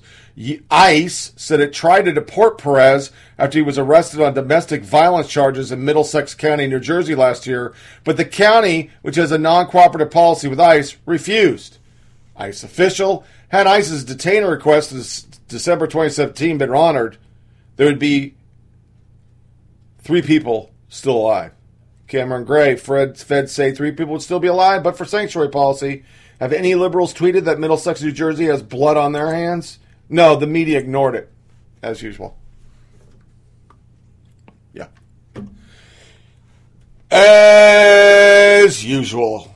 Big story came out this week about Comey and Hillary again using their private emails. John Harwood, once again, he's just all over this podcast. Huge number of high government officials do this, which is another reason why the Hillary, email story was wildly overhyped, misleading, covered, and exploded. Hmm. Okay, that's that sounds good. Yeah, yeah, that sounds fucking fantastic. Washington Post Sunday laugh riot. MSDNC still tries to be the model of balance. They say because Joe Scarborough and Nicolle Wallace are conservatives. Yeah. Since we're not doing hypocrisy, I had to throw that in. I had another one about the needle. Um, crying on 2016 election to excitement now. I was in a Starbucks today in a military town. It's on the other side by the rich people. Not a single person in that Starbucks was a vet, nor they ever served, nor they even know it was Veterans Day. They're all reading the New York Times where the cover was for Veterans Day, how Trump's a piece of shit. He was out of step in a cemetery. He's a loser. And I just remember Obama, the war protester, was the best commander in chief ever. There was a shooting this week. We're going to cover a little bit in uh, Military Corner because he was a vet who did the shooting. But we're going to close this segment and go into our hate tweets. Now, you know, I'm not going to. We're just going to go into the tweet of the day. So we're going to go into the tweet of the day. Now we'll do the hate tweets. I only got like four or five. We'll do them really quick. I don't know what I'm doing. But we'll listen to Chris Cuomo talk about shooting. And basically, once again, you religious people, you're fucking pieces of shit. We can't even have a conversation. The only consensus there is is in a canard, and here it is. First, I would like to offer my thoughts and prayers. Because that's what you do when you offer thoughts and prayers. You mock those who lost loved ones. Because if you gave it any thought at all, you would never walk away from any of these without figuring out a better way to deal with them. And prayer, you think leaving it to God is the answer? We pray for strength. We pray for wisdom, for resolve. But we clearly don't want to act on any of those here. So what are you praying for? What would it take? How about a stadium full of children of the most influential people in our society, all holding puppies? What if they were all shot and killed? Would we act? Oh, don't be ridiculous to suggest something like. Is it? Is it ridiculous? More ridiculous than doing nothing? Hate tweet of the day! And some more lefty tolerance. Blue check libs Tara Strong and Renee Sofer, both actresses, posted a video of their ride with an Uber driver today that devolved into a shouting match with both sides accusing the other side of racism. That's right, the white liberals told the Hispanic driver, who is an immigrant to America, that he's a racist. Dear Uber, your driver almost killed Renee Sofer and I because we are Democrats. He asked what we were doing and proceeded to scream and yell at us and say we were evil, racist, demon, crazy lefties. He told we told him we wanted to get out and he began driving erratically. We videotaped the abuse. Tara Strong. Hey, Donald Trump, one of your crazy sycophant followers, an Uber driver, almost killed blah, blah, blah, blah, blah. Renee Sofer. Thread one. This is election is so critical. Tara Strong and I just escaped from an angry Donald Trump loving Uber driver who invaded our private conversation and called us evil brainwashed lefty demons. Now we're not exactly sure what happened before the filming began, but Sofer tweeted that the driver called the two women racist after they said they were born in America, which quite honestly is pretty fucking racist. You can't see the video. Who the fuck knows? Allie Beth Stuckey. Um, what you said to him was in fact pretty racist. He's clearly an immigrant, and you said I was born here to imply that you're more American than he is. Yeah, that, that's that's the left. That's why I have a white Hawaiian, what I call her hula ho, on my desktop, on my dashboard of my truck, and it's white with blonde hair because we covered that on the show two years ago, which we've been doing this show three years, and I totally missed it. I, I didn't know I missed it, but I did. Um, but literally, yeah, that was such a big thing that people were getting cornered because they had Hawaiian hula girls, a little doll on their desktop dashboard. CNN International. It would drive up the price of your barbecue, but a global meat tax would save 220,000 lives and cut healthcare bills by 41 billion. Go fuck yourself. Actress Ellen Barkin once again begs Barron Trump to break the chain of hate caused by his blood soaked father. I'm not reading it. I was going to read it, but I am not. I just once again say let a conservative talk about somebody's kid. Let him do it. Let, let him do it. It's just not going to go right. It's just not going to go right. And our tweet of the day comes from Carol J. Roth, a media personality and author of Entrepreneur Equation. She did a screed. I'm going to read a little bit of it. It's very long and it's very good. My political standings, I consider myself an individualist. I support individual rights and limited government. This means I pick for both sides. I support the right to marry whoever you want from the left's menu and not having the government be a nanny from the right menu. menu. I follow people from both sides and like people on both sides, and I, despite occasionally foolish on here, try to act as good faith. I have also been in the media for nearly a decade on st- stations and programs and lean to both sides, so I feel like I have a decent sense of each side. So I say this with kindness and the spirit of helping, but many of you, my friends, acquaintances, and otherwise on the left are acting in, in what may start with good intentions, but is ultimately a bad faith, and I don't think you realize that. There is hypocrisy and challenges on both sides, but whereas those on the right think those on the left have bad ideas, those of you on the left think, or at least act as if you think, that people on the right are bad people. We are never going to find solutions with this mindset. I have seen this with gun accuracy. While you don't have to be for the Second Amendment instead of understanding or even listening to arguments, you call anyone who supports the Constitution and the right to it protects killers with bloods on their hands. I've seen this with immigration. Instead of understanding the challenge of the broken system, you conflate illegal, illegal immigration with actual immigration and say those who don't support open borders are heartless, racist, xenophobes. I've seen it with women. You support all women, that is, until those women who don't think exactly like you do. I've seen this with race, and on and on. You completely lost the plot. Even the media itself covers the same stories differently depending on if the subject is right or left. I pointed out many examples in the past years. I understand most, if not all of you, don't like the guy in the White House. But let's be real. He may today have an R next to his name, but he's not really a Republican. In fact, he was a lifelong Democrat until recently.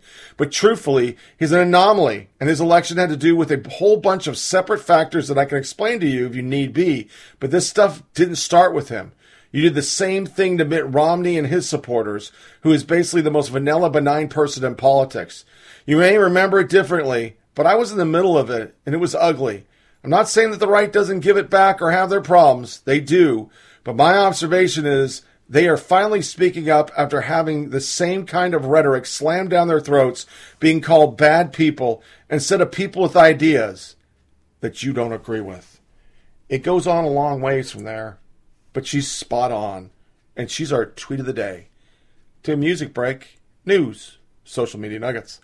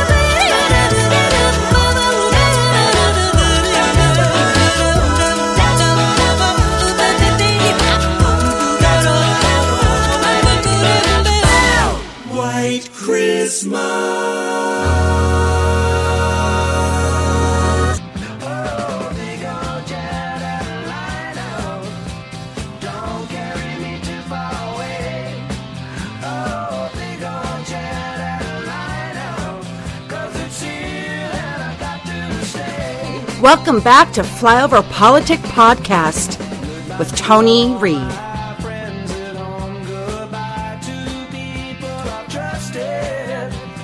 This, this is this is something, man. This is this is our generation, man. All you people, we're all together, man. It's groovy.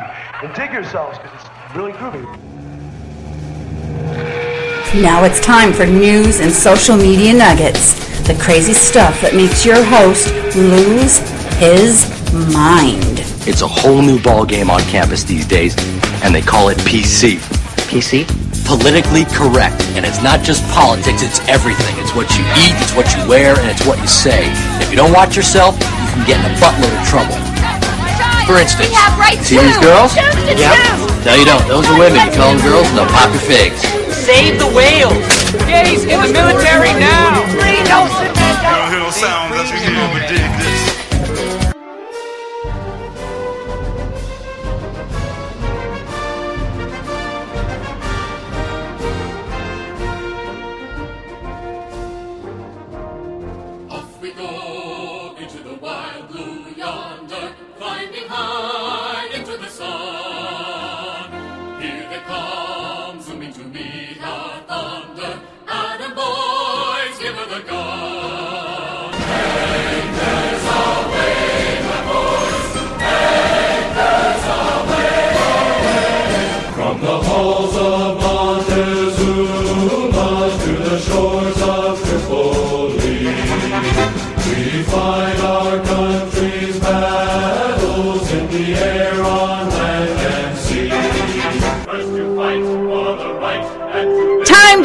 High and be all you can be, for it's an adventure for the few, the proud, the brave in Military Corner.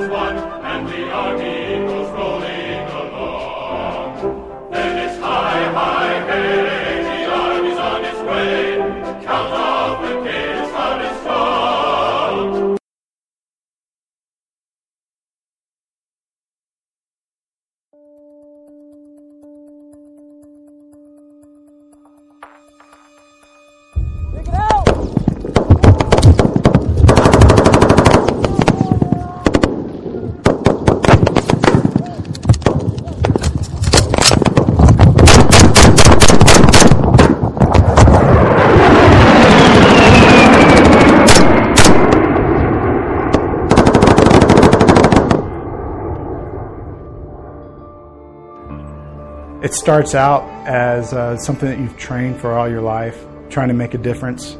The cool thing is, as an A-10 pilot, on times when the stars align and you're up on that mission uh, where you get to make a difference, you get to see the reward. It's a pretty easy answer to in terms of why are we here. Number one priority is always saving guys on the ground. the people that we uh, so closely work with, the, the guy on the ground. That's my whole soul and being is that guy on the ground. Uh, you know, he could be an 18 year old guy, 18 year old kid with a rifle. That's all he's got, and I'm here to protect him. Sanitized dog tags, ID card left breast pocket, E&E kit, watch tape, smart pack, in-flight guides, maps, DTCs, RMMs. Uh, let's see, visor, pedal packs, water, snacks, seat cushion if you guys want to take that. Cell phones, you got one. You have yours. Okay, signed up. One random Friday, uh, spring of 03, so right after the, uh, uh, the Iraqi invasion, uh, three guys in flight suits walked into the bar on campus and started talking about flying. And I was a year away from graduating, not really knowing what I wanted to do in life. And this guy started talking about flying fighters and uh, being a fighter pilot, being in the Air Force, and how awesome it was. And uh, it kind of uh, hit, a, hit a nerve with me, if you will. Jet. All right, attack men. Kilo Chuck. How I got interested in the A10, uh, I can still remember it to this day. Uh, it, I was at a, uh, a hobby store because I, like a lot of kids interested in aviation, I built a lot of airplane models. And this was 1979. I was in, in high school and went to the hobby store and they had a Revell model of the, the for then brand new A10. Uh, it, it had only been operational for a couple of years at that point. And I just saw it, and I remember, I can still remember to this day looking at the, the wall of models and just trying to pick what I was going to build next. And I saw this, the box and the picture, and I was like, what in the world is that? during about the last month of pilot training is where you put in for what airplanes you want to fly. And I was torn on the F-15E or the A-10 on which one I wanted to put number one on my list. You know, so luckily, uh, uh, one of the respected IPs in our flight had flown both the A-10 and the F-15E, and all he said to me was, "Mitchell." What patch do I wear on my shoulder on Fridays? And the patch he always had on was the A10. So I ended up putting the A10 as number one, uh, and I loved the mission, the thought of the mission at the time, and and now uh, looking back on it, I clearly made the best choice in my life on uh, picking to go to the A10, and then of course I was blessed and fortunate to get picked up by the Air Force to go fly the A10. So that's how I am right here.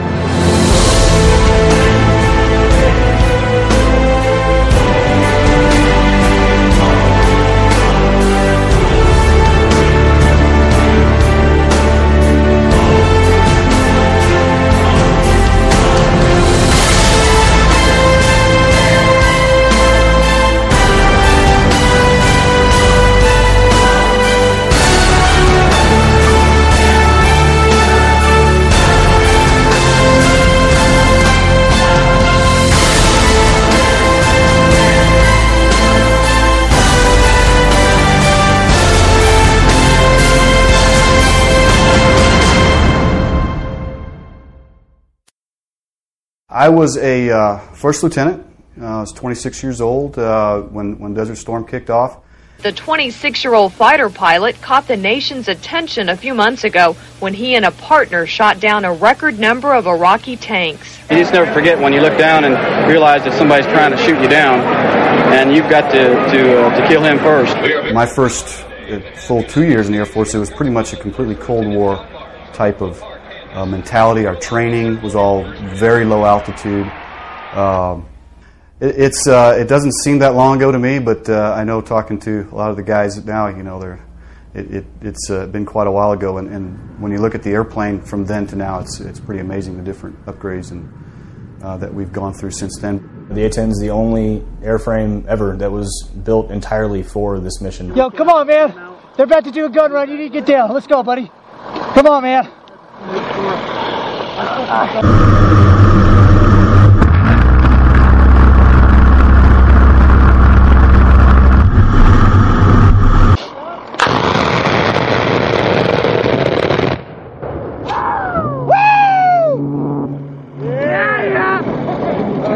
A-10 saving the day again, baby. There's just nothing that matches uh, the devastation that that gun can uh, can bring.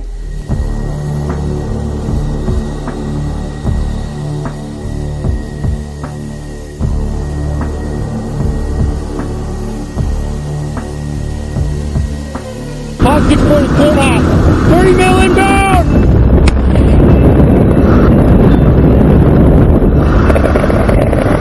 It's an awesome testament to the to the aircraft. I think that the, the same gun that we used to kill main battle tanks in 1991 is the same gun where uh, we can shoot a single insurgent uh, that's fleeing on a on a motorcycle or uh, or uh, shooting our, at our guys from a uh, from a tree line. Point is, you know, the A-10 was built for ground combat. Okay, ground combat has we had the old linear battlefield type where we're going to go fight a bunch of tanks going low at 100 feet. And then we've morphed into a medium altitude precision strike platform because the airplane has been updated and modified to be able to do that. Sensors are great. They're amazing. They, they enable precision strike. They enable us to generate coordinates that, that are pristine, that are right on the target. But that will never replace just, you know, looking right outside of my cockpit and looking at the battle space. What am I seeing out there, big picture? We do have this personal connection with the people that we uh, so closely work with, the, the guy on the ground. Uh, we hear uh, him getting scared. Request immediate re-attack. Same remarks, same restrictions. From last hit, north 75 meters. We hear him getting excited. We Here we go. That's it. Good hit, good hit, good hit. Dash 2, I need you in the same, same remarks, same restrictions. we hear the bullets flying.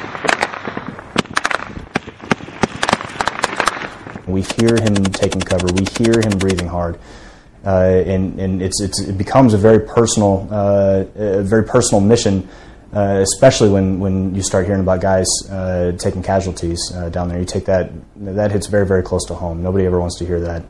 We care about guys on the ground. We do our mission in relationship to guys on the ground. We are support element essentially for the Army.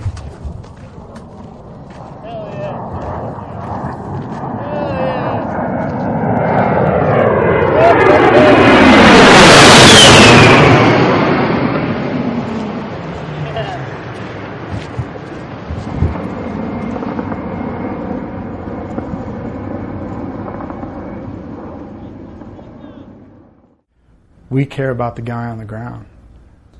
I'm not saying air interdiction mission isn't caring about the guy on the ground, but it's not tangible. You can't really grab the benefits of it right then. You're going to wait uh, a certain amount of time to see its effects. Air to air, how's that about the guy on the ground? Well, you're building air superiority, air supremacy, correct. But is the guy on the ground going to see it, get the tangible benefits of it? No. Close air support is about the guy on the ground. Combat search and rescue is about the guy on the ground. Um, we're joint. We're a joint airframe and an air force, and that's what makes us different.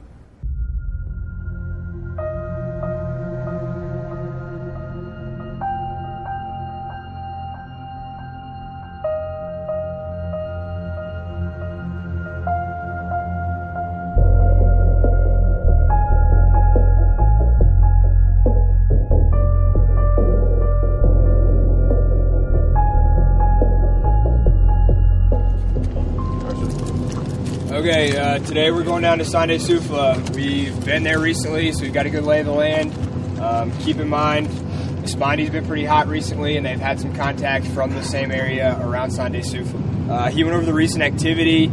Keep in mind the uh, kind of MO we've had recently out of there. They've seen the, the Taliban commander kind of looking at the objective first, doing a quick meeting, picking up weapons en route. Usually there's motorcycles involved. Uh, you've also got the uh, Taliban commander that they uh, seeked a couple weeks ago. So you've got all that stuff going on right there in Espondi. We're going right into the heat of that. So keep that in mind as uh, as we get down there. Keep your eyes open and uh, stay vigilant. All right. So our actions on contact, near and far ambush, return fire. Look to me. We'll either maneuver or we'll push through. IED, get 360 degree security and clear the danger area, and then we'll look to CASEVAC. Uh, in the case of a complex attack, we're going to return fire, move out of the kill zone. Indirect fire, get down, look for uh, distance and direction from me. Our actions on halts, take a knee, face out, and uh, the march intervals that we're going to use are going to be dependent on where we are. Uh, in the open area, spread out as much as you can. The bigger we can look and the more intimidating we can look, the uh, less likely we're going to take contact as we move down there. That's all I've got. What are your questions? All right, we're kidding up at 0615.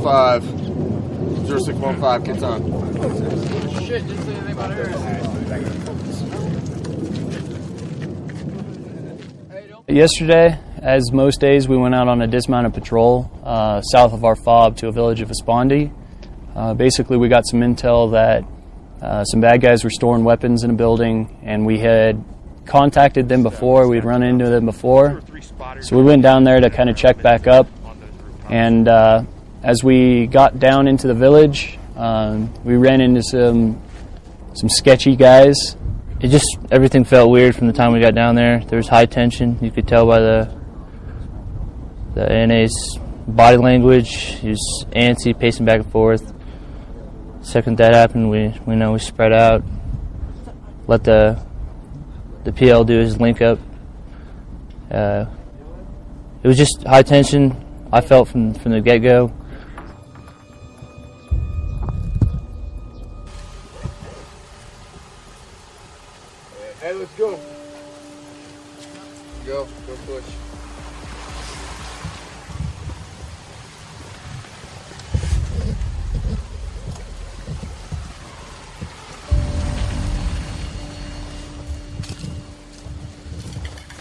نفر که با میز اون نفر اگر ترفیع پیدا شد پیدا شد گفتی با من میز کیافتی یعنی کیافتی خدمت دی کاش کاش کم تکم Full showers, mano, dapat maro. Da maro, pinjo sana mata maro. He said everybody is teachers here, so we are good people. Okay, if they're, blah, tell them blah, if they're blah, good blah. people, they have nothing to worry about. We're not. They, we're not. Yeah, I gonna take told them. him. but- Nega mardama خوب است نگه کدام کپ نیست Just a lot of a lot of uh, sketchy reports. No one had uh, the same same story. Everyone they were all family. They all lived in the same compound, but no one's story matched up. Unfortunately, we weren't able to detain them. Um, so as we started to uh, to RTB to head back to the base, um, we got word that the Taliban were maneuvering on us from the south. Again, Commander 92A, be advised right now uh, we're uh, picking up and moving back uh, through Espande uh, towards uh, Ghazni.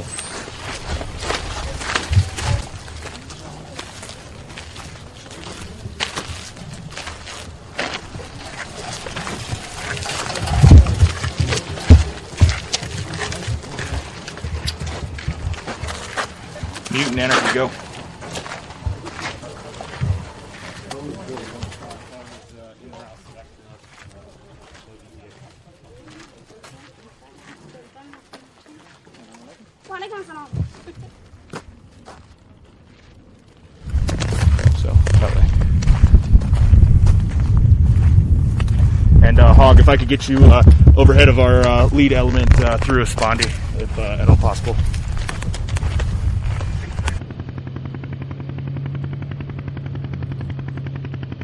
As we were headed back to the base, we had to cross about two kilometers of open desert. We were definitely in a, a huge open danger area. We got about 500 meters outside of the village and started taking uh, some pretty accurate fire.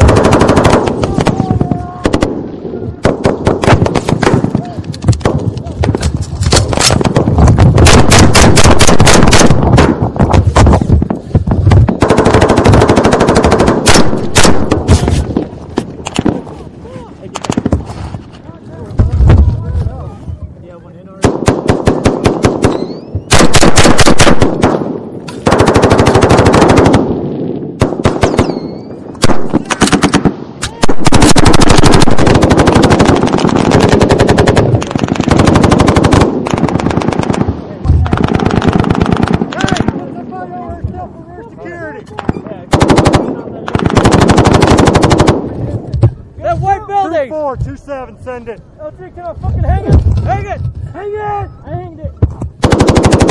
Hey, shoot it! You have fire? Shoot it!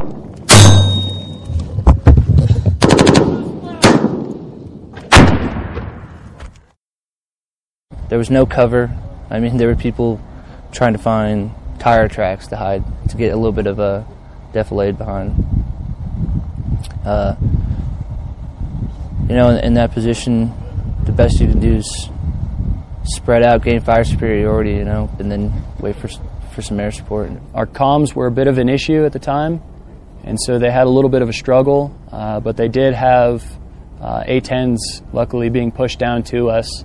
I have your position south of the tree line. We were quickly responded and uh, working with the JFO on the ground and, and uh, one of my JTACs were able to get Hog on, on station quite quickly. We were taking some harassing fire at that point. Right here. Hey man, I know you're busy, but I need full security, brother. Who's shooting? Somebody's fucking shooting at us still. Uh, but luckily, we had uh, the A-10s on station to uh, come in and do a nice show of force, which is always a, uh, a clincher for the enemy because they know what that entails.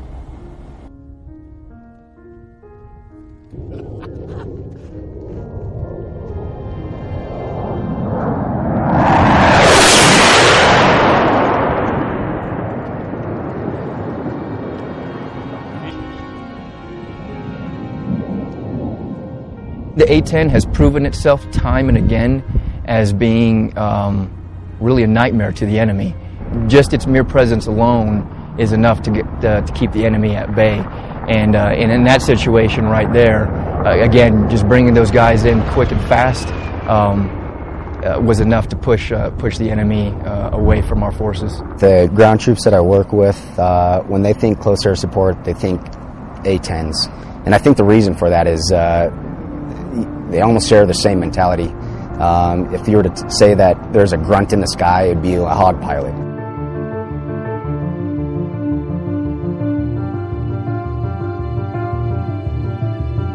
They're very user friendly. I mean, any one of these dudes could pick up the radio if I get shot in the face and, uh, you know, employ. Those guys are really professional, very well trained, and if, uh, you know, you have a random Joe who doesn't know what to do, those, those guys can pull it from them.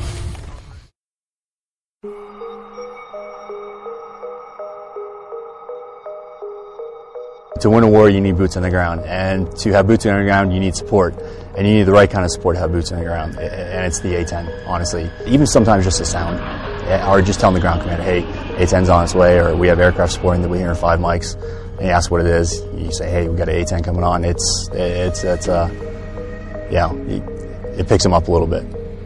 That sound is so distinguishable.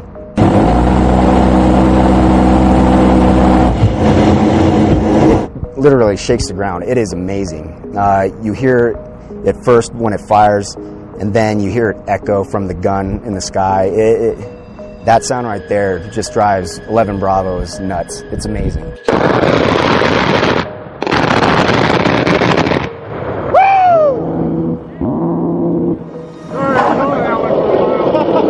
Hey, thanks, sir. I just shit my pants. oh, yeah. Woo! It's, it's that sound of uh, uh, corny like freedom, but it, it really is. It's just it's the sound of "Don't mess with me." It, it scares off everyone and shows you you're in good hands.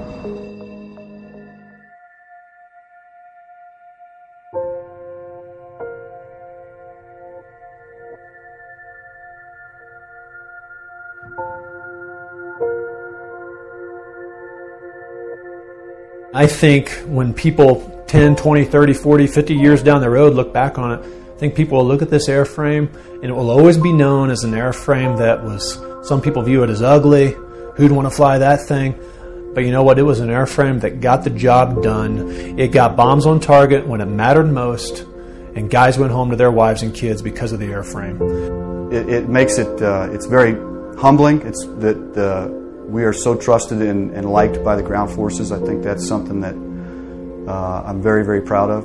They love this airplane, uh, and, and uh, they trust us is the biggest thing. I mean, when you're shooting last night, uh, we just looked at it, it was between 65 and 100 meters away from the from the friendly guys, and for those guys to, to trust us uh, to do that uh, on a regular basis uh, is is very gratifying. I got the greatest job in the world, man. I get to fly fighters when when people need me to do my job. I have the chance to save lives and and make a difference on the battlefield that is the mo- when you when you hear the, the machine guns going off in the background when JTAC's screaming, the bullets are hitting in his feet, and you can hear the bullets pinging off the Humvee that he's hiding behind. Uh, and then all of a sudden you roll in, uh, you know, put some rounds down and take care of his problem for him. Uh, and then you know you can hear the relief in his voice. That is the most rewarding and fulfilling thing that I can think of. You've got a huge group of experts at what they do with a singular focus, and you can't really get that back once it's broken out.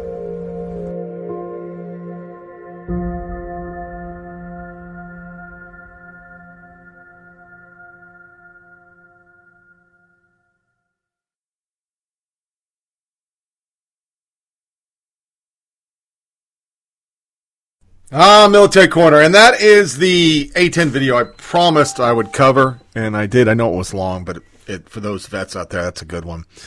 Wanted to start off and say how honored I was, how I'm still so appreciative of the thousands of brave men and women when I was a drill sergeant. I got to serve with during my 20 years, fight with in Afghanistan. To this day, they're still the best people I've ever met in my life. Some are liberal, some are gay. All that stuff fell away in the military. You weren't classified by your party card or what magazine or TV station you watched. Um, something the civilian sector hasn't figured out. And, and during these years that most of the time the liberals weren't supporting it, There have been 6,951 U.S. deaths in these wars 4,550 in Iraq, 2,401 in Afghanistan, zero in Pakistan. There are also 21 civilian DoD deaths, including six in Afghanistan and 15 in Iraq. There are 7,820 U.S. contractor deaths, 3793 in Iraq, 3937 in Afghanistan, 90 in Pakistan. And other national militaries, there was 109,154 deaths. For most of the people out there who are super liberal, they're going to say, well, that's your skill set. That's what you chose. You're a baby murderer. No, they they had a calling to defend this country so you can sit there and protest, A, so Antifa can beat people up. And Jim Acosta can say that the freedom of speech is to be disrespectful to anybody who doesn't agree with. That's why they were fighting. There's still a real enemy out there, even though the media ignores it, which really surprises me under Trump. Um, but they are all heroes. They gave the ultimate sacrifice. And even though Veterans Day is not about the deaths, I had to start with the deaths. Because those vets don't get to come home. And their families still deal with that. And most of us who know people that die do. And it seems like this country has just forgot we're still at war. Veterans Day is not a discount on a mattress. So I hope all those that uh, hear this, if you didn't, um, thank a vet, your grandpas, your uncles. For this country to be the great country it is, it's taken generations of people bleeding to keep it so. Unfortunately, there was a huge gunman a huge slaughter out in California. I didn't cover it because I'm sick of covering them. It's horrible. But that's the most re- restrictive state there is for gun control. Didn't work. Unfortunately, he was a Marine. And he also killed one that was actually a Marine who was in organizations. He never sought help. And so all I wanted to cover is that those that are out there and you're having problems, I've talked about it on the show. Go back and listen. I sought counseling. I had depression and survivor's guilt. It bothered me for years. I finally went to a doctor, talked about 10 sessions, maybe six sessions. I don't remember. It wasn't a whole long time, but I puked a lot of the shit up, got over it, and realized I'd done my time. I'd done my fight, I could move on with my life. And then I moved on with my life. So seek help. It's, it's still a freaking problem. The suicides are out of control. The Army wants to start putting sergeants in the barracks. In 2017, there were 509 U.S. military personnel died by suicide, according to the Department of Defense. Of that, Army suffered 298 of them because they're doing most of the fighting. And I think it's smart. We used to do checks in the barracks um, on the weekends. We just did. That was kind of part of the game. And I think the Kindler boss program, treat them the same, kind of got away from it. Another article is Young Veterans Hunt for Community and Older Generations Dwindle. You know, I was a member of VFW for a while, and I was a board member of the Rakkasan Association and blah, blah, blah, blah, blah. You know, I didn't get into it because the guys were so old. They're from Vietnam, um, Korea, heroes all, but we didn't have a common interest. So it was hard for me to do that, and I couldn't stick with it, and then I stopped and now it's becoming, you know, where do we go? I, I have to be quite honest. Over the last two years, I, other than this podcast, I have kind of chucked my military. I don't talk about it a lot. Um, I don't know if it's personal, just get over with it, move on with my life, or the fact that, you know, when I was in charge of that store that sold military stuff, everybody wanted to be my friends, including big old sergeant majors. And then all of a sudden they didn't want to talk to me anymore when I didn't work there. That kind of pissed me off. Um, I was donating quite a bit already, but I thought we were friends type thing. Well, we weren't. It was, you know, everybody's got an angle, as Bing Crosby says in Holiday, and everybody's got an angle. So, I mean, I understand it, but um, someday I think I'd like to do them, but I don't know where it's going to go. Because another article, Honor Flights is in, in a race against time to bring World War II veterans to D.C. to see the memorial. They, they have just, they're dying left and right. Vietnam starting pretty soon we're just going to have these young veterans we have now, guys like me in their 50s, who fought. Um, so maybe we do need to get associations that are less rigid. That's what I would say. Not not so military. We're, we're there to have fun, drink beer, and tell tell lies. That's what it's about. The Army's new camouflage will hide soldiers and tanks in plain sight. They have a new suspension system. I am sitting here recording underneath a camouflage net. It's OD green uh, from the old days. Uh, it was actually part of a ghillie suit, but I have it erected on the over the top of the uh, sound the podcast station just for sound dampening. Uh, that was kind of the reason why I did it, even though it kind of makes me feel like I am in that bunker that I talk about. Um, but uh, this new stuff's pretty high speed. It's not really a set color. It's pretty weird. Can't really explain it. Netflix docuseries Medal of Honor is a must watch. It's an interesting show. It's not done by the Obamas, but it'll be coming out, and I'm going to watch it before we disconnect our Netflix because I can't stand it anymore. But you know, there's been 40 million Americans that served, and only 3,600 have ever got the Medal of Honor. So um, I'm looking forward to that story, and I hope you do. Once again, um, thanks for everybody I served with. If you are listening, thanks for anybody that did serve and you are listening, and thank vets. Um, we have this great country once again because of vets. I'm not saying because of myself. I'm just saying vets in general. Generations since the War of Independence. I put it all on the line so that, uh, like I said, Jim Acosta can act a fool. Let's go into our college crazy.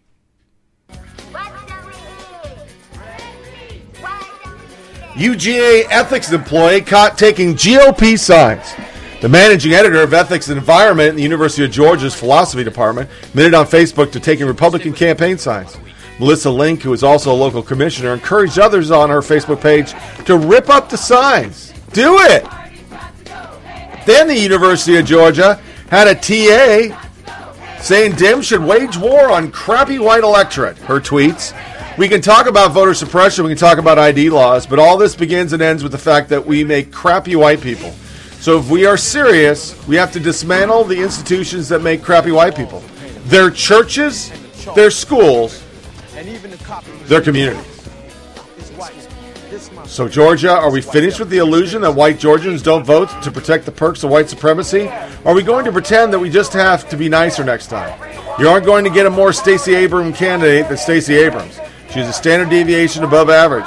She was the best we got. Kemp, on the other hand, was indistinguishable from the next Republican. Democrats need to go to war on the white electorate. Acknowledge that we are going to lose elections for at least the next few years as we campaign to change the conventional wisdom of the electorate.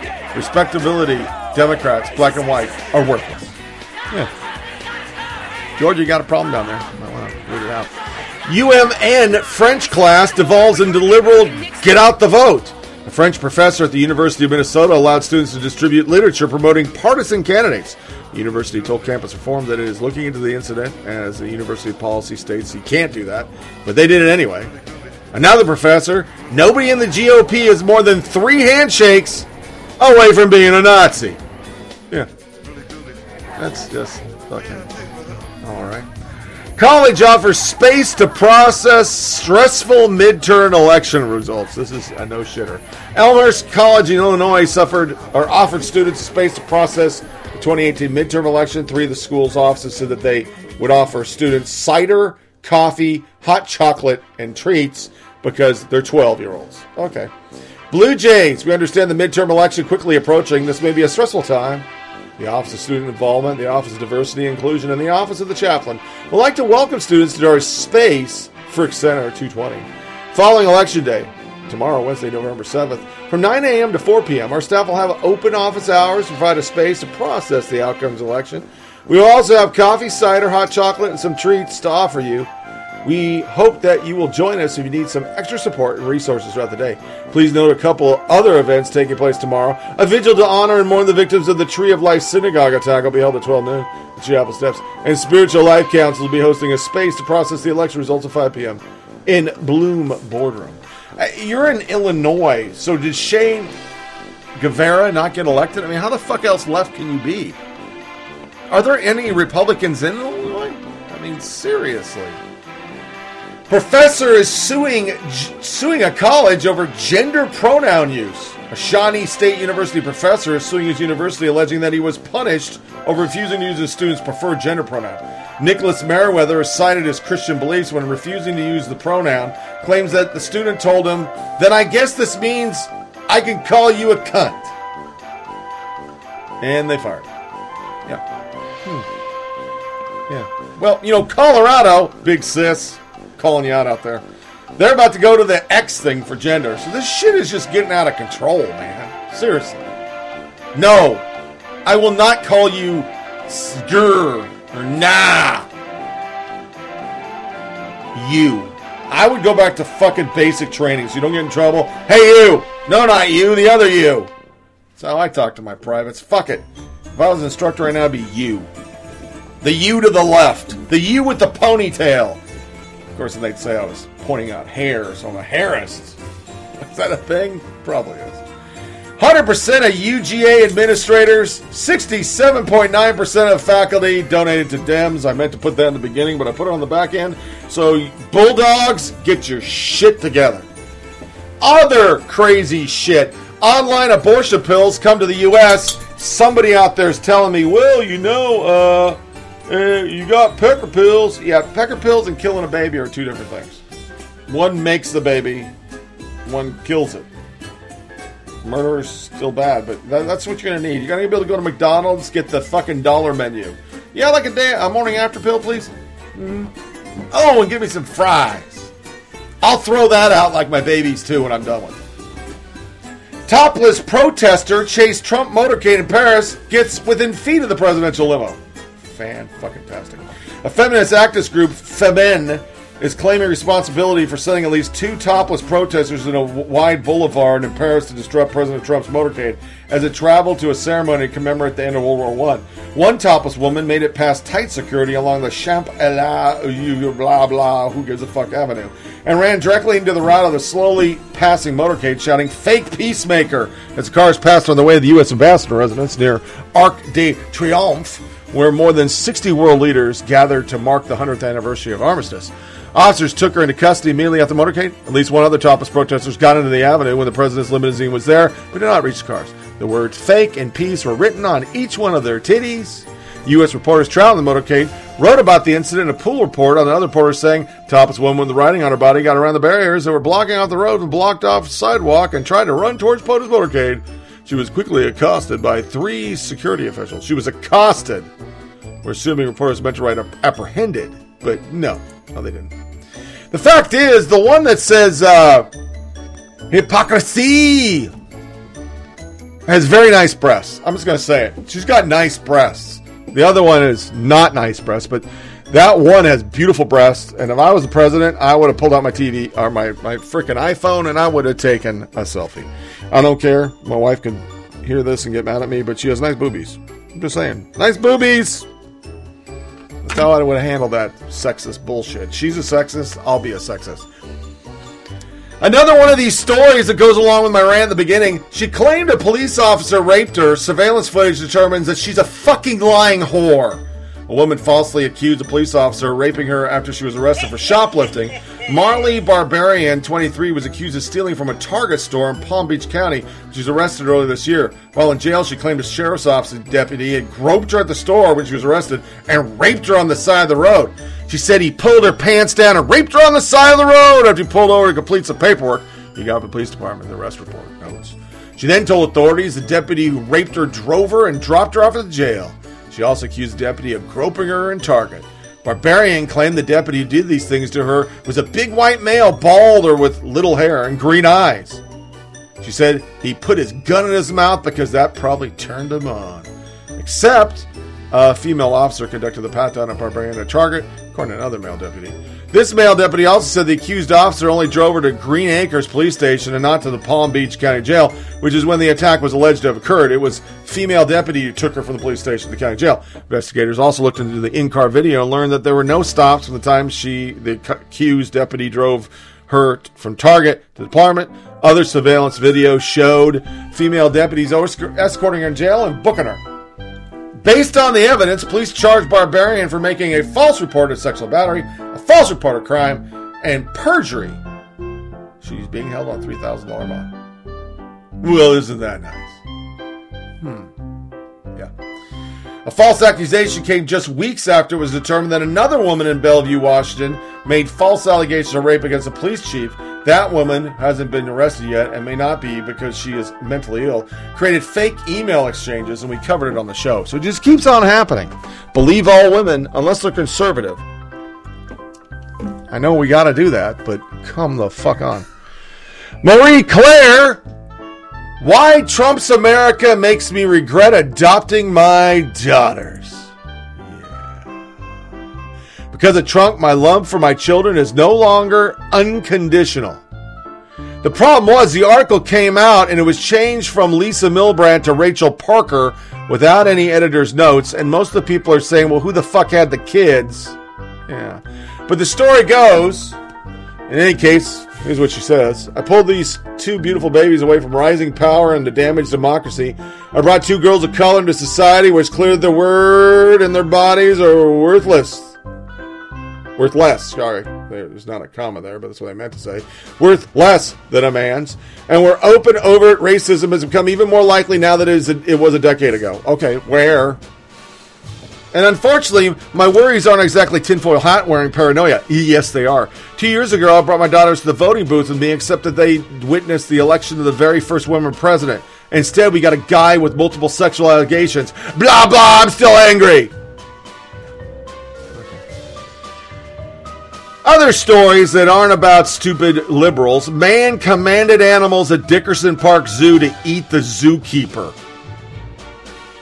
Hmm. I'm saying he's probably a little kooky cookabus.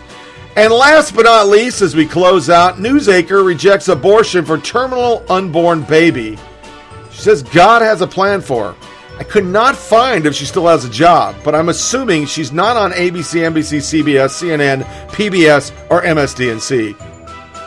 Because they'd probably fire her for this soundbite.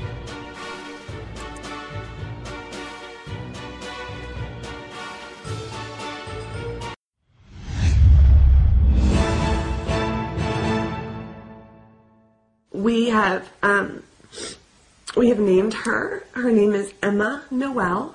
Um, together, it sounds like Emmanuel, um, which means God with us. Um, that was the word that came to my mind almost immediately um, after the diagnosis, and um, after we decided on Emma Noel, we thought, I wonder if there's any meaning to, to just the name Noel, and um, and we we looked it up, and it means to be birthed or birth. Um, and so we are just um, we are heartbroken, you guys. We are so sad. Um, but on the other hand, we are so confident um, that God has a plan for Emma, that He's going to redeem her story, and that um, no matter how long she is on this earth, um, she has a purpose. Uh, during the ultrasound, when we made the discovery, uh, I watched her stretching her legs and her arms, and her heart's beating so strong, and um, she's beautiful. She's beautiful, and um, we're so thankful for her. And um, so we uh, just appreciate your guys' thoughts and prayers as we walk through this journey. Um, we're not sure about um, a delivery date. Like I said, it could it could happen at any point throughout this process. So there's a lot of uncertainty, but um, we are just we're excited about just loving this little girl as long as we can. Um, you know, even even when she's inside, we we trust that she can feel our love and know um, how much her mom and dad love her, and um, and you know, we know that we'll be able to to spend eternity with her someday, and that's our confidence, and that's our hope. And for our lighter fare, haven't done a Matt Best 11X in a while, but in, you know, it's Veterans Day. Successful. Let's do one. This is uh, if vets were in horror movies. We lost the ISIS button. And it's been a minute since we killed some evil people, so I decided to invite all my veteran friends over and uh, summon some demonic spirits. Ghost Hunter. Jared? Bloody Marys and crossbows. I know who I want. Okay. Look at that. All right. Weird. Silver bullets. Okay. Who wants in on the Ouija board?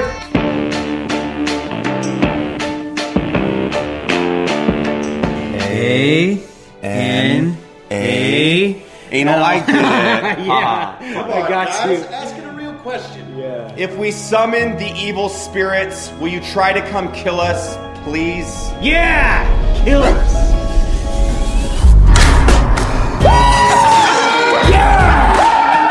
Super scared of clowns. Still scared.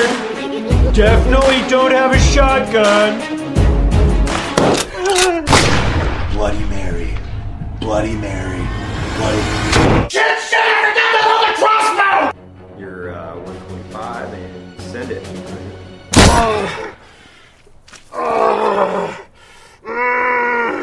Oh, way low, right in the groin. I meant to hit him in the dick. Oh, nice. And send it. I think our Halloween celebration's going pretty awesome. I think the guys are 20 millimeter or cannon are uh, getting a lot off their chest, and I'm just super excited. Oh, hello. A chainsaw to a gun. Come here, Snowflake. Tell me learn about sacrifice. Oh, come on, just the tip. I don't know if I can. I'm on my period. Oh, come on, come on. I don't just like that. Just kidding, bitch. Team Jacob. Klaptu, bariktu, nitu, klaptu, bariktu.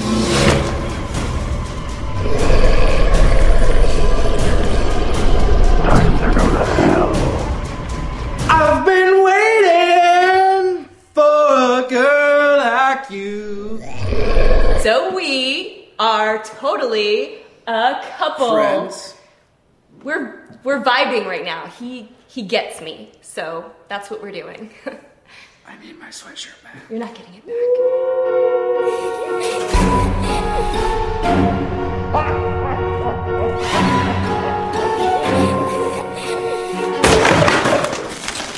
It's a kid's toy. It's fucking ridiculous. Who the hell's free to that? All in all, I think we kind of made Halloween great again. And ultimately, I'm just kind of happy to spend time with my friends in an ambient. Wakey, wakey, shake and bake, Freddy. Welcome to my 2006, bitch!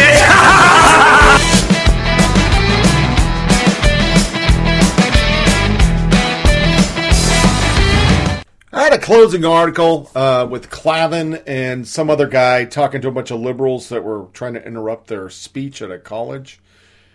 But I think I'm just paraphrasing myself. I think this last election, once again, goes as it always goes. You hear the media and the left saying, well, now the left's being heard and everything. And as a person who's a conservative leading, independent who doesn't claim either party, I laugh in the face of that because you're always heard. Our Hollywood establishment, our TV, our media are all designed to push the liberal narrative on every subject. The people that are not listened to are the people between the coasts who only have the vote. But yet, when we go out and vote, we then hear all the media established and liberals once again saying we need to abolish the electoral college. We need to change the way senators are because the popular vote on senator, which has dick to do with anything, is more important than your opinion on who should be your senator. I wish we could get to a point in our country where we went back and acted like adults, like what Tip O'Neill and Reagan, and sit and talk about ideals. I wish our colleges were based on people expanding their parameters, hearing other viewpoints instead of having view- viewpoints crammed down their neck.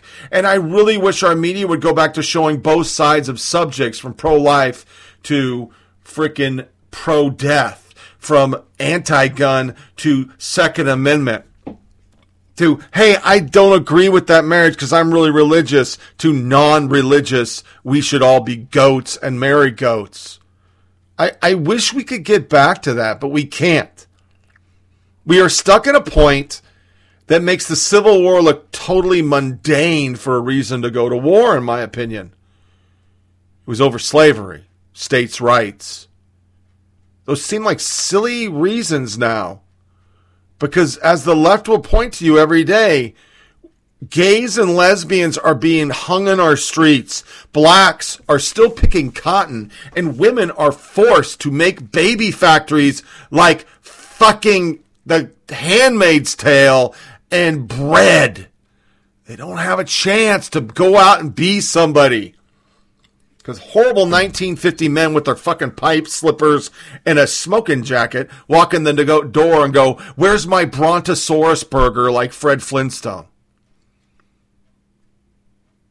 The people are so small in our world compared to the world before us, to our grandparents, great grandparents. They knew when things were severe, like Jim Crow and slavery. They knew when the world needed to be defended, like World War II. It took a long time to get around the Democrats for us to fight, but we did. What I fear more is not my life. My life's ebbing. Lucky, maybe 20 years. I'm dead. I'm worm dude. I, no, I'm not even. I'm gonna be ashes. I'm fish food. But my grandparent or my grandkids, my grandkids' children. For the love of God, where are we going to be? What words will be authorized to be said anymore? And will you be able to have an opinion or will you be force fed and have to bend to what Google, Facebook, Twitter, MSDNC, NBC, ABC, CBS, and CNN tell you is what you will think? Like that woman said, will you be able to read books that aren't liberal? Can you watch movies that are about God? Would that be allowed in our world? Because I'm not being over the top. I'm just saying it is dangerous to espouse anti liberal views in this world. People are getting protested, kicked out of restaurants, banned off social media. They lose their jobs for misworded things if you go hunting for lions, you get fired. We're very small people.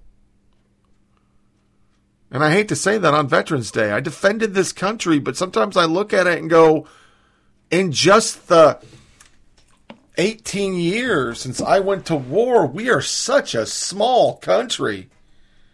We are so concerned with stupid things like pronouns and believe all women and me too and you know the NFL this week did an uh, initiative that if you tweeted salute to service they'd donate $25 to a veterans why don't you just donate the money? Why do I have to tweet something to get you to do the right thing NFL why? So I mean I know I'm on a show where I dog people and I say things that are not appropriate and I crush other ideas. So I'm not trying to be a hypocrite here. I'm doing it on a podcast for entertainment. In my personal life, I don't walk up to people like I did in a Starbucks today, where everybody in there wasn't a vet. Everybody was reading anti Trump shit. The looks I got was like I didn't belong. It looked like an LGBT convention. And I didn't say a word. When the very effeminate, probably gender neutral gentleman in front of me didn't like the way I said Cortizio or whatever the fucking new drink my wife does, he made jokes about me and said you can get a Cordizio or Cordita at Taco Bell. And I looked at him and I said, You know what I'm talking about, so don't be a smart aleck. And his manager walked up and goes, Nobody can say that damn name. Why would you say that to a customer? I'm sorry, sir. Surprised it happened to Starbucks, but it did. But that kid has already had it put in his head that I am a white male who looks like non liberal and I am a bad person. The only political thing I have in my truck is the NRA sticker next to my Bass Pro sticker. Yeah, I probably shouldn't have it, but I put that NRA on it. Not Bass Pro, Bass Masters. But in his world, I'm a Trump voter. I'm a piece of shit. I got nut hair older than him, but I'm a piece of shit. I didn't say anything. I just said, don't be a smart aleck. I let it go and I walked out with my coffee. I did a rant on Facebook saying fuck Starbucks because they didn't even seem to care it was Veterans Day, nor was there discounts or anything in the room that would say they're even honoring veterans because they don't. They're from Seattle. They all protested these wars. But I asked myself, are we stupid? Are is the silent majority stupid? Are we idiots? Should we be jackasses? Do we need to go out in the street and scream and yell? Do I need to get in somebody's face to make them realize, get out of my life? You don't have the right to tell me what to believe in my heart. You have no right to tell me how to vote. You have no right to tell me how to have my nuclear family. You don't have that right. Just like I don't have the right to do it to you. Am I stupid because I put my money to things I like, regardless of politics? My Facebook rant was liberals, batshit crazy liberals, are really good at punishing people they hate. I still act like an adult and buy the things I like, regardless of their politics. Sure, I wouldn't sit in a Starbucks and drink a cup of coffee. I'll hit drive through or walk in because the drive through is too far, like I did today. But are we wrong for doing that? Do the flyover states, do we need to get a wing of the Antifa? The Cornifa? I don't know what the fuck we'd call it. Just a bunch of regular people going out. No! Do we have to have a tea party again? Do we have to get out there and get our voices heard? Do we have to start our own media source? Do we have to boycott fucking everything to get people to understand. No. I will not live my life the way you want me to. I'm going to live my life the way God intended me to under the freedoms of the United States Constitution. That Constitution affords me the right to have an opinion, to vote, to own a gun, to worship a God and to believe killing a baby at 30 weeks is wrong. You know, Grey's Anatomy this week had a really quick segment where a nurse died because of spleen or some bullshit. I'm not Marcus Welby, so I don't fucking know what happened. But they brought the baby out at 20 fucking eight weeks, revived it, and it lived.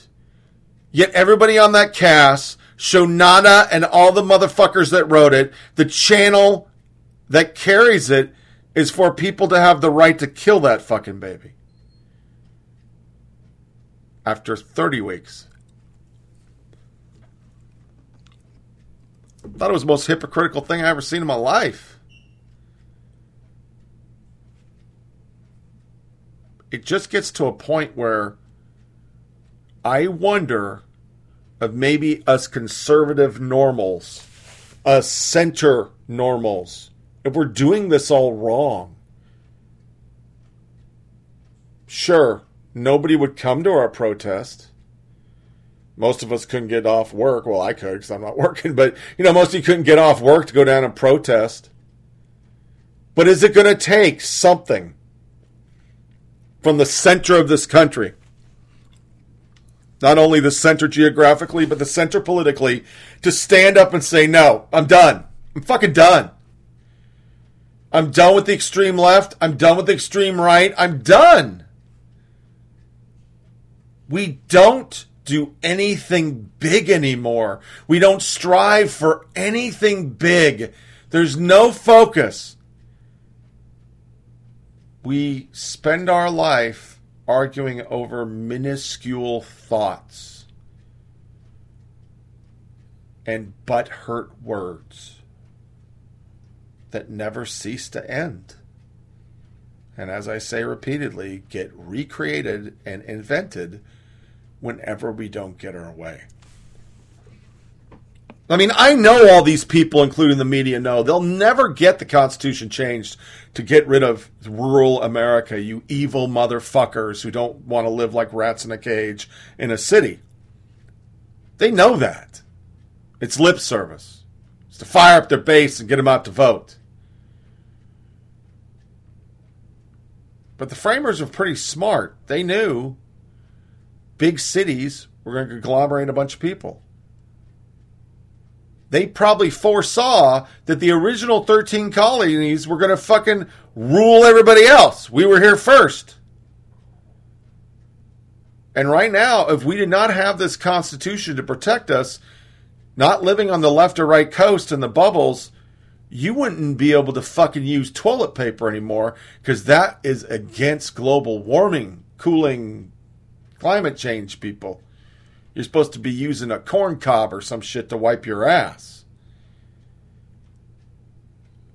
Meat taxes, carbon taxes, stop cow flatulence.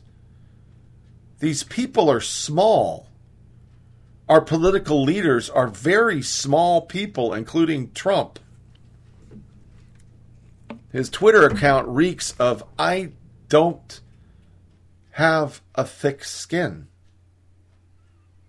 But when the media points out Trump, I look at the rest of them and go, what the fuck? Chuck Todd, if you disagree with somebody, you balk them. Matt Dowd, Chris Cuomo, Jim Acosta is the smallest human being I've ever seen. Watching him and Trump fight reminds me of fourth graders in recess slap fighting. They're very small people. And there's going to come a day we're going to have to figure out how do we stop this inertia of stupidity and get back to doing great things as a country. Obama did no great things.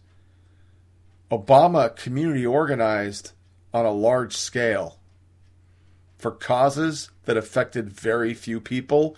And if you sum up his victories, they seem not to be working because we are th- almost three years removed from his presidency, and we're still talking about the same shit are supposedly still happening. Women don't get paid the same, blacks are getting lynched, and gays and lesbians can't get married or some shit even though none of that's true. Because that's all the left has. That's it. And healthcare that we all know will never be fixed. So they brought up the thought of being able to listen to other people and shocking these students with facts, and they could not rebut it. When are we as a country going to do the same thing? To the fringes that seem to hog all the oxygen. By no means, I will close this that I say civil resurrection. No, it's not what I'm saying. But a resurrection of ideas is needed. We just got to find a leader to do it. So, this wraps up another episode of Flyover Politic Podcast. Please feel free to send comments or suggestions for segments, which I didn't get any, to FOPPODCAST at gmail.com, foppodcast@gmail.com. Get the show on SoundCloud, Podcast Addict, TuneIn Radio, Google Play, iTunes, Blubrry, and Stitcher. Make sure you check out the Flyover Politic webpage at FOPPODCAST com, thoughtpodcast.com. See links to feeds of the show, the Facebook page, and email us. There you'll all see a link to every episode on the episode release page and nothing on my blog. Our next podcast will be 16 November, year of our Lord 2018. I'm hoping between now and then, somebody send me an email. Tom at Tucson, Matt in Oregon. Give me a suggestion for a segment. Have some fun. That'll be cool. Uh, until then, stay warm. Gonna have a little snow showers tonight. Kind of excited about that. Uh, and I will be talking next week about my beautiful trip to Gatlinburg. That's coming up. Love the trip to Black Gatlinburg. It's a little our little love getaway. Me and the wife. We go there for two to three days. This year, just two, and uh, see the Grand Ole Opry Christmas show and do a little shopping and enjoy the Smoky Mountains. So that'll be on next week's podcast. Once again, disconnect from all your devices. Don't give the yeah yes. You'll regret it someday, like I do. Christmas is here, and I wish I had little feet showing me daddy stuff. Daddy, look at this. Daddy, look at that. I really wish I had that. As always, everybody, thanks for listening, and take care. Thanks for listening to this episode of Flyover Politic Podcast. Remember to check out our website at foppodcast.com. And remember, it's a short ride. Make every day count.